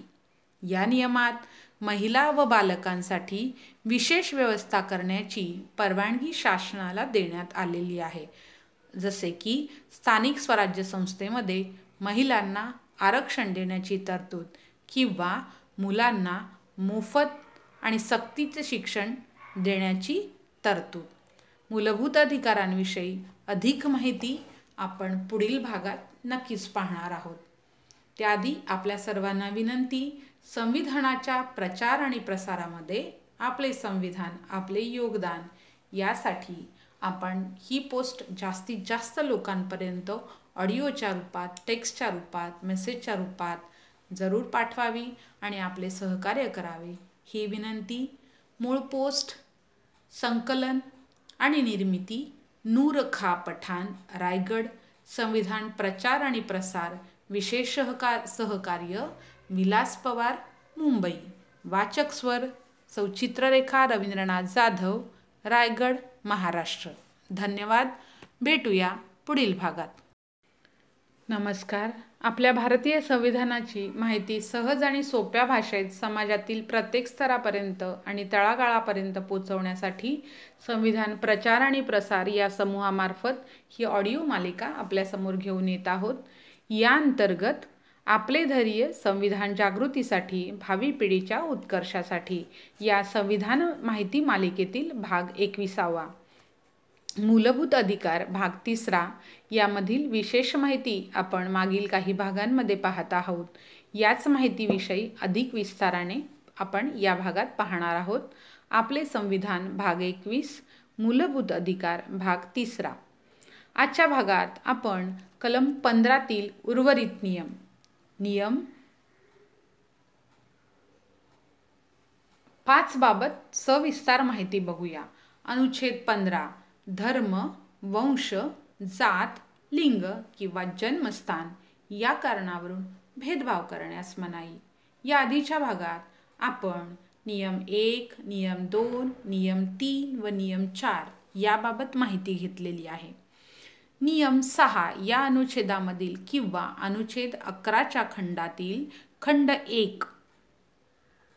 अनुच्छेद अकराचा खंड एक उपखंड छ मधील कोणत्याही गोष्टीमुळे नागरिकांच्या सामाजिक व शैक्षणिकदृष्ट्या मागासलेल्या कोणत्याही वर्गाच्या उन्नतीकरता अथवा अनुसूचित जाती व अनुसूचित जनजाती यांच्याकरता कायद्याद्वारे कोणतीही विशेष तरतूद करण्यास जेथवर अशा तरतुदी अनुच्छेद तीसच्या खंड एकमध्ये निर्देशिलेल्या अल्पसंख्याक शैक्षणिक संस्थेखेरीज अन्य शैक्षणिक संस्थांमध्ये तसेच खाजगी शैक्षणिक संस्थांमध्ये मग त्या राज्याकडून अनुदान प्राप्त असोत किंवा अनु अगर अनुदान प्राप्त नसोत. प्रवेश देण्याशी संबंधित असतील तेथवर राज्याला प्रतिबंध करता येणार नाही किंवा राज्याला प्रतिबंध होणार नाही. या कलमामध्ये धर्म किंवा भाषा या निकषानुसार अल्पसंख्याक ठरवलेल्या शैक्षणिक संस्थांखेरीज इतर शैक्षणिक संस्थांमध्ये आरक्षण वा फी सवलत यासारख्या योजना राबवण्यास सरकारला अनुमती दिली आहे. अलीकडीलच दोन हजार अकरामध्ये अनुच्छेद पंधरामध्ये एकशे तीन वी घटना दुरुस्ती करून एक सहावे कलम जोडण्यात आलेले आहे. त्यानुसार वेळोवेळी राज्य आर्थिकदृष्ट्या दुर्बल घटकांकडेही लक्ष देईल. हो ही घटना दुरुस्ती करून सरकारने खुल्या वर्गातील आर्थिकदृष्ट्या मागासांना सरकारी नोकरीत आणि शिक्षणात दहा टक्के आरक्षण देण्यासाठी एकशे चोवीसावी घटना दुरुस्ती केली. दहा टक्के सवर्ण आरक्षणाचे निकष वार्षिक उत्पन्न आठ लक्ष किंवा त्यापेक्षा कमी असावे. पाच हेक्टरपेक्षा कमी शेती असावी. स्वमालकीचे घर नसल्यास किंवा स्वमालकीचे घर असल्यास हजार चौरस फुटापेक्षा कमी क्षेत्रफळाचे असावे. महापालिका क्षेत्राच्या बाहेर भूखंड असल्यास दोन हजार एक यार्डापेक्षा कमी क्षेत्रफळाचा असावा. या व अनेक अन्य तरतुदी यामध्ये करण्यात आलेल्या आहेत. या भागात आपण पाहिले मूलभूत अधिकार भाग तिसरा याविषयी आपण माहिती पाहिली. अधिक माहिती पुढील भागात नक्कीच जाणून घेऊया. मूळ पोस्ट लेखन आणि संकलन नूरखा पठाण रायगड. संविधान प्रचार आणि प्रसार विशेष सहकार्य विलास पवार मुंबई वाचक स्वर चि सौ चित्ररेखा रवींद्रनाथ जाधव रायगड महाराष्ट्र. सर्वांना विनंती ही पोस्ट आपण अधिक अधिक लोकांपर्यंत संविधान आपले संविधान आपले योगदान प्रचार आणि प्रसारासाठी सहकार्य करावे. भेटूया पुढील भागात. धन्यवाद. नमस्कार. भारतीय संविधानाचा प्रचार आणि प्रसार भारतीय संविधानाची आणि त्यातील अधिकार नियम कायदे यांची माहिती सर्वसामान्य व्यक्तींना समाजातील सर्व स्तरांपर्यंत सहज सोप्या भाषेत पोहोचवता यावी यासाठी सदर ऑडिओ मालिका आपण सादर करत आहोत. आपले धैर्य संविधान जागृतीसाठी भावी पिढीच्या उत्कर्षासाठी. आपले संविधान भाग वीस. मूलभूत अधिकार भाग तिसरा. यातील आपण अधिक माहिती मिळवूया. आपले संविधान भाग वीस. आजच्या भागात आपण आरक्षणाची तरतूद करण्याबाबतचे कलम पंधरा आणि त्यातील नियम व चार नियम चारबाबत सविस्तर माहिती घेऊया. कलम पंधरा नियम चार. अनुच्छेद पंधरा धर्म वंश जात लिंग किंवा जन्मस्थान या कारणावरून भेदभाव करण्यास मनाई. या आधीच्या भागात आपण नियम एक दोन व तीन याबाबत सविस्तर सविस्तर माहिती घेतली. चार या अनुच्छेदातील किंवा अनुच्छेद एकवीस हा खंड दोन यातील कोणत्याही गोष्टीमुळे नागरिकांच्या सामाजिक व शैक्षणिकदृष्ट्या मागासलेल्या कोणत्याही वर्गाच्या उन्नतीकरता अथवा अनुसूचित जाती व अनुसूचित जनजाती यांच्याकरता कोणतीही विशेष तरतूद करण्यास राज्याला प्रतिबंध होणार नाही. घटनेतील हे कलम आरक्षणाच्या दृष्टीने अत्यंत महत्त्वाचे आहे. आता आरक्षण हा अतिशय संवेदनशील मुद्दा असल्याने त्याविषयी थोडक्यात माहिती घेणे आवश्यक आहे. आरक्षणाचा ढोबळ अर्थ राखीव जागा असा घेतला जातो. मुळात इथेच सर्व गोंधळ होतो.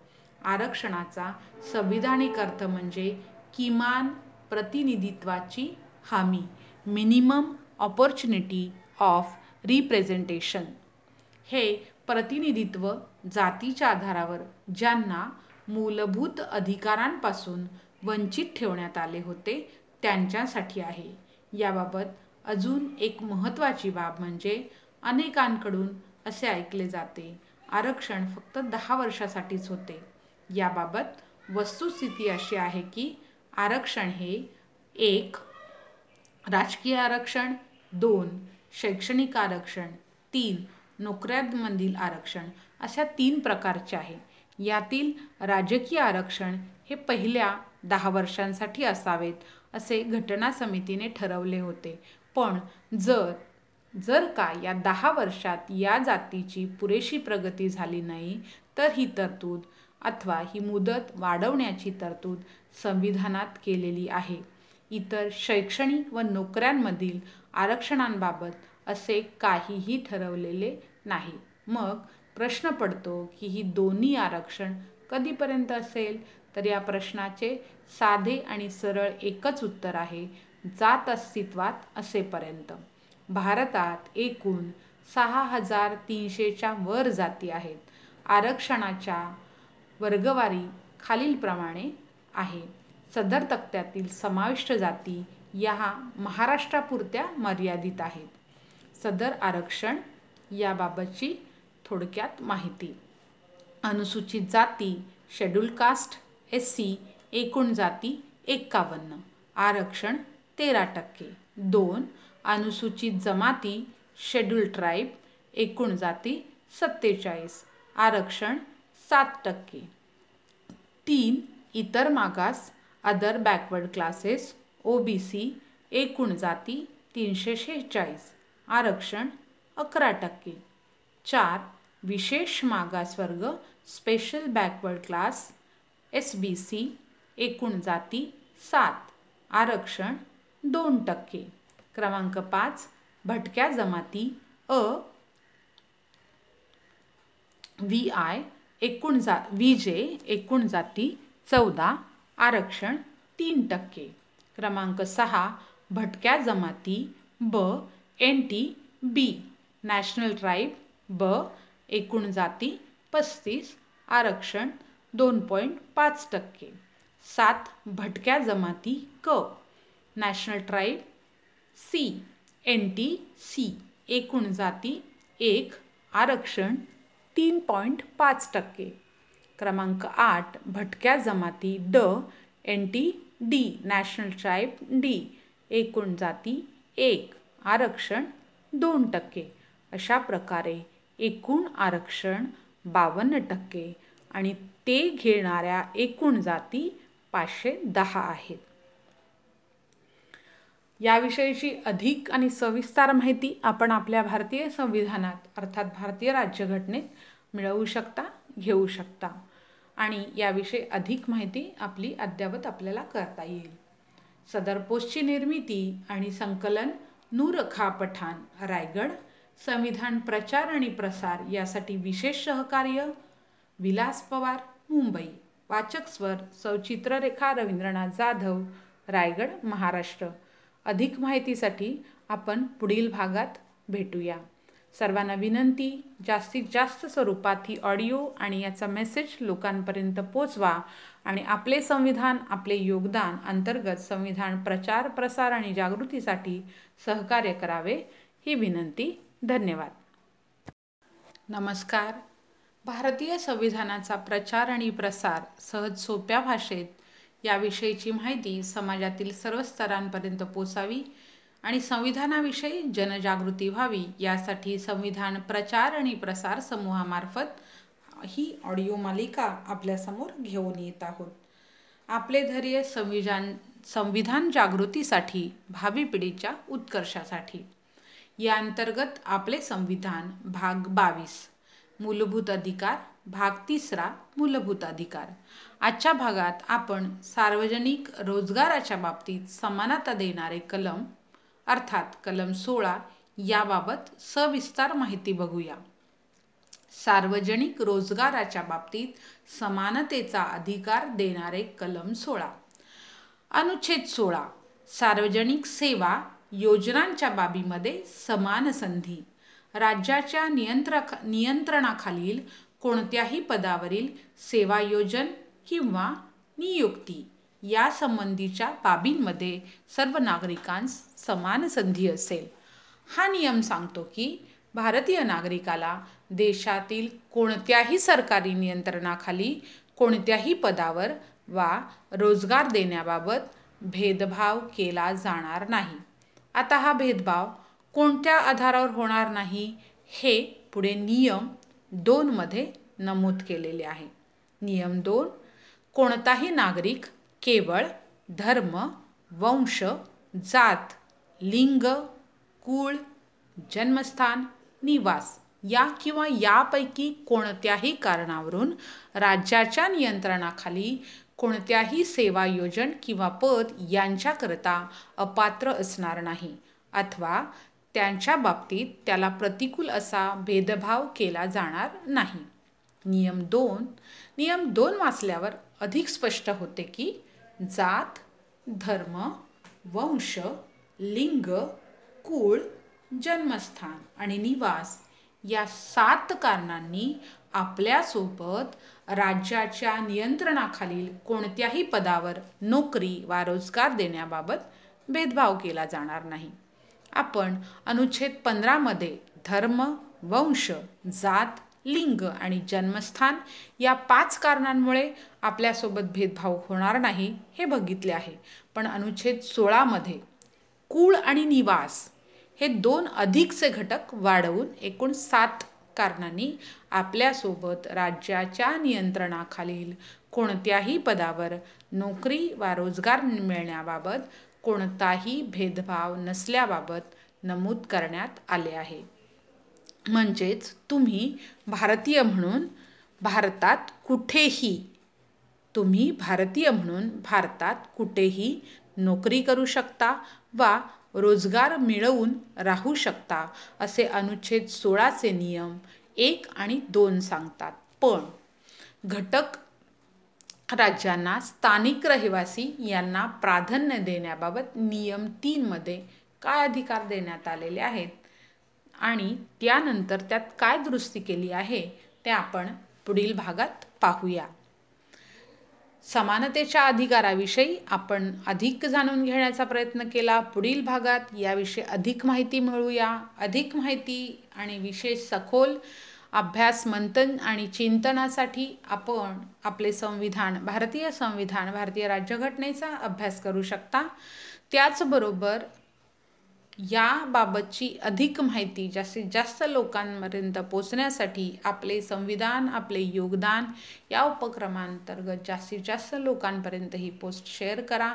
ऑडिओ रूपात टेक्स्ट रूपात मेसेज रूपात ज्या पद्धतीने आपल्याला पोचवता येईल त्या माध्यमातून पोचवण्यास आपली विनं आपणा सर्वांना विनंती आणि सहकार्याची अपेक्षा मूळ पोस्ट सदर पोस्ट लेखन आणि संकलन नूर खा पठाण रायगड संविधान प्रचार आणि प्रसार विशेष सहकार्य विलास पवार मुंबई वाचक स्वर सौचित्ररेखा रवींद्रनाथ जाधव रायगड महाराष्ट्र. भेटूया पुढील भागात.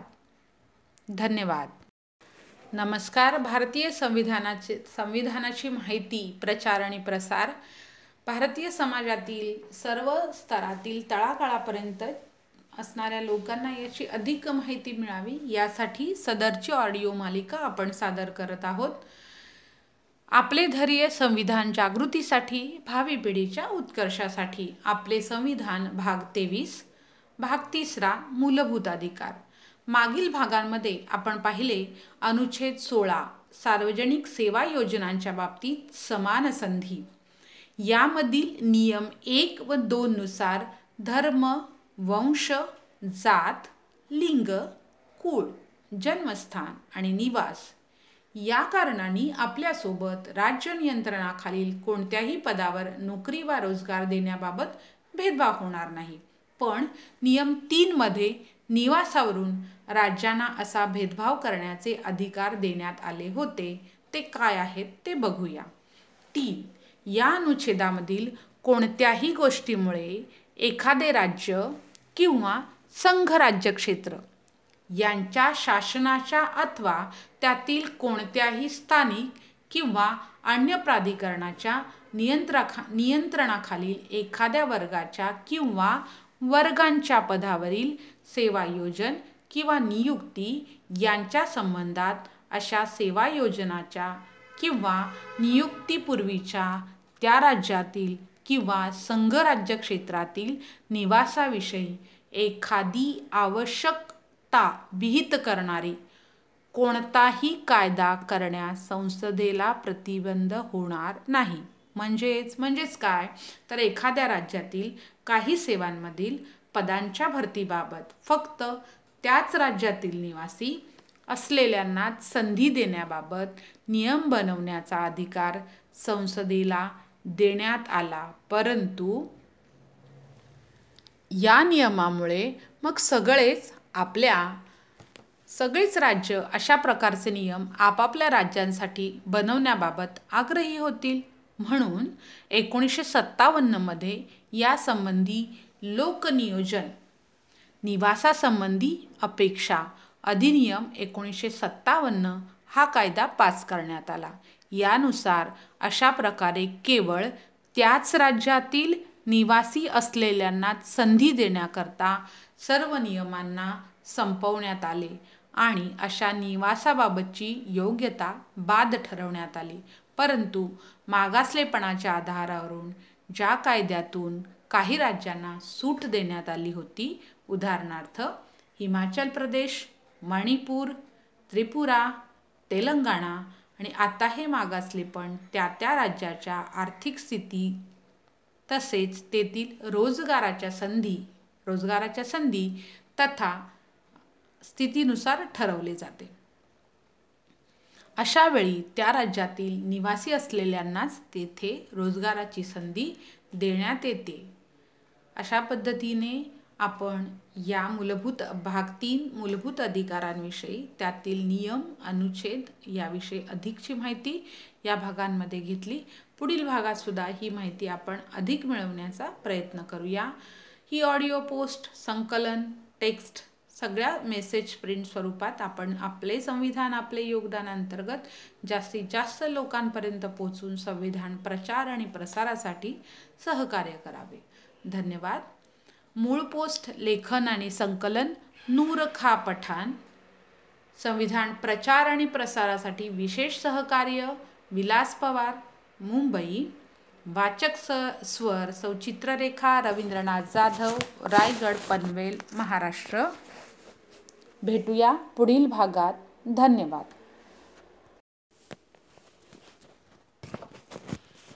नमस्कार. भारतीय संविधानाचा प्रचार आणि प्रसार जास्तीत जास्त लोकांकडे व्हावा याची माहिती समाजातील सर्व स्तरातील तसेच तळागाळातील लोकांपर्यंत अतिशय सहज सोप्या पद्धतीने पोचवण्यासाठी सदर ऑडिओ मालिका आपल्यासाठी घेऊन येत आहोत. संविधान प्रचार आणि प्रसार समूहामार्फत हा उपक्रम आपण हाती घेतलेला आहे. यामध्ये आपण पाहूया आपले संविधान भाग चोवीस. आपले धैर्य संविधान जागृतीसाठी भावी पिढीच्या उत्कर्षासाठी. आपले संविधान भाग चोवीस भाग तिसरा मूलभूत अधिकार अनुच्छेद सोळा. अनुच्छेद सोळा अंतर्गत सार्वजनिक सेवा योजनेच्या बाबती बाबींमध्ये समान संधी. चार. या अनुच्छेदातील कोणत्याही गोष्टीमुळे राज्याच्या नियंत्रणाखालील सेवांमध्ये नागरिकांच्या ज्या कोणत्याही मागासवर्गाला राज्याच्या मते पर्याप्त प्रतिनिधित्व मिळालेले नाही. अशा मागासवर्गाकरिता नियुक्त्या किंवा पदे राखून ठेवण्याबाबत कोणतीही तरतूद करण्यास राज्याला प्रतिबंध होणार नाही. या नियमात एखाद्या राज्यात सरकारी नोकऱ्यांमध्ये एखाद्या मागासवर्गीय जातीचे पर्याय पर्याप्त प्रतिनिधित्व नसेल तर त्या त्या राज्यात त्या वर्गाला आरक्षण देण्याची तरतूद करण्यात आली आहे. आता या अनुच्छेद सोळाच्या नियम चारवर बराच वादविवाद झालेला आहे. व्ही पी सिंग सरकारने एकोणीसशे नव्वदमध्ये मंडल आयोग लागू करण्याची घोषणा केली आणि त्यानुसार ओबीसींना अदर बॅकवर्ड क्लासेस इतर मागासवर्ग यांना सत्तावीस टक्के आरक्षण देण्याची तरतूद करण्यात आली. मंडल आयोगाच्या शिफारशी लागू केल्यानंतर देशभरात या विरोधात आंदोलने झाली. या निर्णयाच्या विरोधात सर्वोच्च न्यायालयात अनेक प्रकरणे दाखल करण्यात आली. यातील प्रसिद्ध अशा इंदिरा सहानी विरुद्ध भारत सरकार या खटल्यात सर्वोच्च न्यायालयाने ओबीसीचे सत्तावीस टक्के आरक्षण वैध ठरवले परंतु त्यात नॉन क्रिमिलियरची अट घालण्यात आली आहे. राष्ट्रीय मागासवर्ग आयोग स्थापन करण्याचा निर्णय दिला. हा आयोग संविधानाच्या कलम तीनशे चाळीसमध्ये आहे. त्यानुसार हा आयोग स्थापन करण्यात आला. मागासवर्गीय जातींचा शोध लावण्यासाठी एका आयोगाची स्थापना करण्या स्थापना करण्याबाबतची तरतूद करण्यात आली आणि यानुसार कलम तीनशे चाळीस अनु अनुसार हा आयोग स्थापन करण्याचा निर्णय घेण्यात आला होता. एखाद्या जाती समूहाचा मागासवर्गामध्ये नव्याने समावेश करणे किंवा समाविष्ट असलेली जात वगळणे याबाबत आलेल्या मागण्या व तक्रारींची तपासणी करून अभ्यासपूर्ण शिफारशी करण्याचे महत्त्वाचे कार्य या आयोगाद्वारे होते आणि शासन त्याप्रमाणे कारवाई करते. आता हे कलम तीनशे चाळीस तसेच मंडल आयोग इंदिरा सहानी विरुद्ध भारत सरकार खटला व मागासवर्ग आयोग याबाबत अधिकची माहिती आपण आपल्या पुढील भागात पाहणार आहोत. तुर्तास एवढेच भेटूया पुढील भागामध्ये. एक विनंती ऑडिओ टेक्स्ट मेसेज प्रिंट ज्या ज्या स्वरूपात आपल्याला शक्य आहे त्या त्या स्वरूपात आपले संविधान आपले योगदान या अंतर्गत संविधानाच्या प्रचार आणि प्रसारासाठी ही पोस्ट जास्तीत जास्त शेअर करावी. या पोस्टची निर्मिती आणि संकलन नूर खा पठाण रायगड संविधान प्रचार आणि प्रसारासाठी विशेष सहकार्य विलास पवार मुंबई वाचक स्वर सौ चित्ररेखा रवींद्रनाथ जाधव पनवेल रायगड महाराष्ट्र. भेटूया पुढील भागात. धन्यवाद. नमस्कार. भारतीय संविधानाचा प्रचार आणि प्रसार. जास्तीत जास्त लोकांकडे व्हावा याची माहिती समाजातील सर्व स्तरातील तसेच तळागाळातील लोकांपर्यंत अतिशय सहज सोप्या पद्धतीने पोचवण्यासाठी सदर ऑडिओ मालिका आपल्यासाठी घेऊन येत आहोत. संविधान प्रचार आणि प्रसार समूहामार्फत हा उपक्रम आपण हाती घेतलेला आहे. यामध्ये आपण पाहूया आपले संविधान भाग चोवीस. आपले धैर्य संविधान जागृतीसाठी भावी पिढीच्या उत्कर्षासाठी. आपले संविधान भाग चोवीस भाग तिसरा मूलभूत अधिकार अनुच्छेद सोळा. अनुच्छेद सोळा अंतर्गत सार्वजनिक सेवा योजनेच्या बाबती बाबींमध्ये समान संधी. चार. या अनुच्छेदातील कोणत्याही गोष्टीमुळे राज्याच्या नियंत्रणाखालील सेवांमध्ये नागरिकांच्या ज्या कोणत्याही मागासवर्गाला राज्याच्या मते पर्याप्त प्रतिनिधित्व मिळालेले नाही अशा मागासवर्गाकरिता नियुक्त्या किंवा पदे राखून ठेवण्याबाबत कोणतीही तरतूद करण्यास राज्याला प्रतिबंध होणार नाही. या नियमात एखाद्या राज्यात सरकारी नोकऱ्यांमध्ये एखाद्या मागासवर्गीय जातीचे पर्याय पर्याप्त प्रतिनिधित्व नसेल तर त्या त्या राज्यात त्या वर्गाला आरक्षण देण्याची तरतूद करण्यात आली आहे. आता या अनुच्छेद सोळाच्या नियम चारवर बराच वादविवाद झालेला आहे. व्ही पी सिंग सरकारने एकोणीसशे नव्वदमध्ये मंडोल आयोग लागू करण्याची घोषणा केली आणि त्यानुसार ओबीसींना अदर बॅकवर्ड क्लासेस इतर मागासवर्ग यांना सत्तावीस टक्के आरक्षण देण्याची तरतूद करण्यात आली. मंडल आयोगाच्या शिफारशी लागू केल्यानंतर देशभरात या विरोधात आंदोलने झाली. या निर्णयाच्या विरोधात सर्वोच्च न्यायालयात अनेक प्रकरणे दाखल करण्यात आली. यातील प्रसिद्ध अशा इंदिरा सहानी विरुद्ध भारत सरकार या खटल्यात सर्वोच्च न्यायालयाने ओबीसीचे सत्तावीस टक्के आरक्षण वैध ठरवले परंतु त्यात नॉन क्रिमिलियरची अट घालण्यात आली आहे. राष्ट्रीय मागासवर्ग आयोग स्थापन करण्याचा निर्णय दिला. हा आयोग संविधानाच्या कलम तीनशे चाळीसमध्ये आहे. त्यानुसार हा आयोग स्थापन करण्यात आला. मागासवर्गीय जातींचा शोध लावण्यासाठी एका आयोगाची स्थापना करण्या स्थापना करण्याबाबतची तरतूद करण्यात आली आणि यानुसार कलम तीनशे चाळीस अनु अनुसार हा आयोग स्थापन करण्याचा निर्णय घेण्यात आला होता. एखाद्या जाती समूहाचा मागासवर्गामध्ये नव्याने समावेश करणे किंवा समाविष्ट असलेली जात वगळणे याबाबत आलेल्या मागण्या व तक्रारींची तपासणी करून अभ्यासपूर्ण शिफारशी करण्याचे महत्त्वाचे कार्य या आयोगाद्वारे होते आणि शासन त्याप्रमाणे कारवाई करते. आता हे कलम तीनशे चाळीस तसेच मंडल आयोग इंदिरा सहानी विरुद्ध भारत सरकार खटला व मागासवर्ग आयोग याबाबत अधिकची माहिती आपण आपल्या पुढील भागात पाहणार आहोत. तुर्तास एवढेच भेटूया पुढील भागामध्ये. एक विनंती हा ऑडिओ टेक्स्ट मेसेज प्रिंट ज्या ज्या स्वरूपात आपल्याला शक्य आहे त्या त्या स्वरूपात आपले संविधान आपले योगदान या अंतर्गत संविधानाच्या प्रचार आणि प्रसारासाठी ही पोस्ट जास्तीत जास्त शेअर करावी. या पोस्टची निर्मिती आणि संकलन नूर खा पठाण रायगड संविधान प्रचार आणि प्रसारासाठी विशेष सहकार्य विलास पवार मुंबई वाचक स्वर सौ चित्ररेखा रवींद्रनाथ जाधव पनवेल रायगड महाराष्ट्र. भेटूया पुढील भागात. धन्यवाद. नमस्कार. आपले धैर्य संविधान जागृतीसाठी भावी पिढीच्या उत्कर्षासाठी.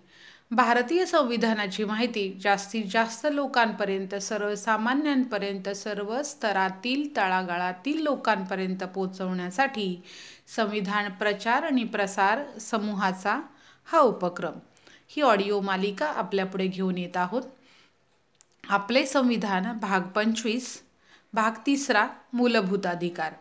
आजच्या भागात आपण एस सी शेड्यूल कास्ट आणि एस टी शेड्यूल ट्राईब वर्गांना ज्येष्ठतेसह पदोन्नतीबाबत आरक्षणाची तरतूद करण्यास अनुकूल असलेले अनुचित अनुच्छेद सोळामधील नियम चार क बघूया.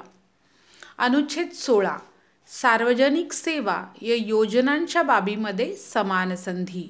चार क या अनुच्छेदातील कोणत्याही गोष्टीमुळे राज्याच्या नियंत्रणाखालील सेवांमध्ये ज्या अनुसूचित जातींना किंवा अनुसूचित जनजातींना त्या त्या राज्याच्या मते पर्याप्त प्रतिनिधित्व देण्यात आलेले नसेल त्यांना त्या राज्याच्या नियंत्रणाखालील सेवांमधील पदांच्या कोणत्याही वर्गामध्ये किंवा वर्गांमध्ये परिणामस्वरूप ज्येष्ठतेसह पदोन्नती देण्याबाबत आरक्षण करण्यासाठी कोणतीही तरतूद करण्यात प्रतिबंध होणार नाही.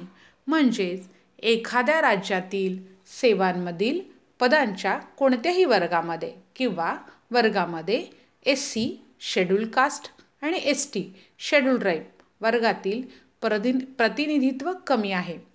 असे राज्याला वाटत असेल तर ती ते ती कमतरता भरून काढण्यासाठी ज्येष्ठतेसह पदोन्नती देण्याबाबत आरक्षण त्या त्या वर्गाला देऊ शकतात.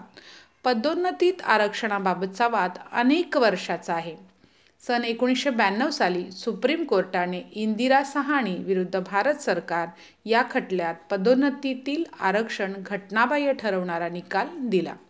एकोणीसशे पंच्याण्णव साली सरकारने सत्याहत्तरावी घटना दुरुस्ती करून त्यातील वरील अनुच्छेद सोळामधील नियम चार क चा समावेश करून पदोन्नतीमधील आरक्षण चालू ठेवले. या दुरुस्तीनंतर प्रकरण पुन्हा कोर्टात गेले. सन दोन हजार सहा साली नागराज विरुद्ध भारत सरकार या याचिकेत सुप्रीम कोर्टाने सरकारची घटना दुरुस्ती मान्य केली. मात्र या संदर्भात कोणताही का कायदा करण्यापूर्वी तीन शर्तींचे सक्तीने पालन करण्याचा आदेश दिला. कोणत्या आहेत बरं त्या शर्ती? त्या आपण पाहूया. क्रमांक एक. त्यातील शर्ती क्रमांक एक. अनुसूचित जाती आणि जमातीच्या मागासलेपणाचे अधिकृत रेकॉर्ड तयार करावे. क्र शर्त क्रमांक दोन. पदोन्नतीत या जाती जमातींना योग्य जागा मिळाली नाही अथवा खरोखर वंचित ठेवण्यात आले याचेही रेकॉर्ड तयार करण्यात तयार करावे. शर्त क्रमांक तीन. पदोन्नतीतील आरक्षणामुळे प्रशासकीय क्षमतेवर कोणताही विपरीत प्रभाव पडणार नाही याची काळजी घेण्यात यावी. परंतु त्यानंतर उत्तराखंड सरकारच्या दोन हजार बारामधील एका निर्णयाला आव्हान देणाऱ्या याचिकेवर निर्णय देताना सुप्रीम कोर्टाने म्हटलंय की पदोन्नतीमध्ये आरक्षण मागणे हा व्यक्तीचा मूलभूत हक्क नाही. पदोन्नतीमध्ये आरक्षण द्यावे असा आदेश न्यायालय सरकारला देऊ शकत नाही. मात्र आरक्षण देण्याचा अधिकार सरकारांना आहे. याविषयी आणि भाग तिसरा मूलभूत अधिकारांविषयी पुढील भागामध्ये आपण अधिक माहिती घेऊया. मूळ पोस्ट संकलन आणि निर्मिती नूरखा पठाण रायगड. संविधान प्रचार आणि प्रसार विशेष सहकार्य विलास पवार मुंबई. सदर पोस्टचा वाचक स्वर सौचित्ररेखा रवींद्रनाथ जाधव रायगड महाराष्ट्र. सर्वांना विनंती आहे की आपण जास्तीत जास्त लोकांपर्यंत ऑडिओ स्वरूपातील ही ऑडिओ मालिका ऑडिओ पोस्ट प्रिंट स्वरूप text S M S message या स्वरूपातून जास्तीत जास्त लोकांपर्यंत आपले संविधान आपले योगदान अंतर्गत संविधानाच्या प्रचार आणि प्रसारासाठी ही पोस्ट शेअर करून सहकार्य करावे आणि अभ्यास आणि चिंतनात मदत करावी. धन्यवाद.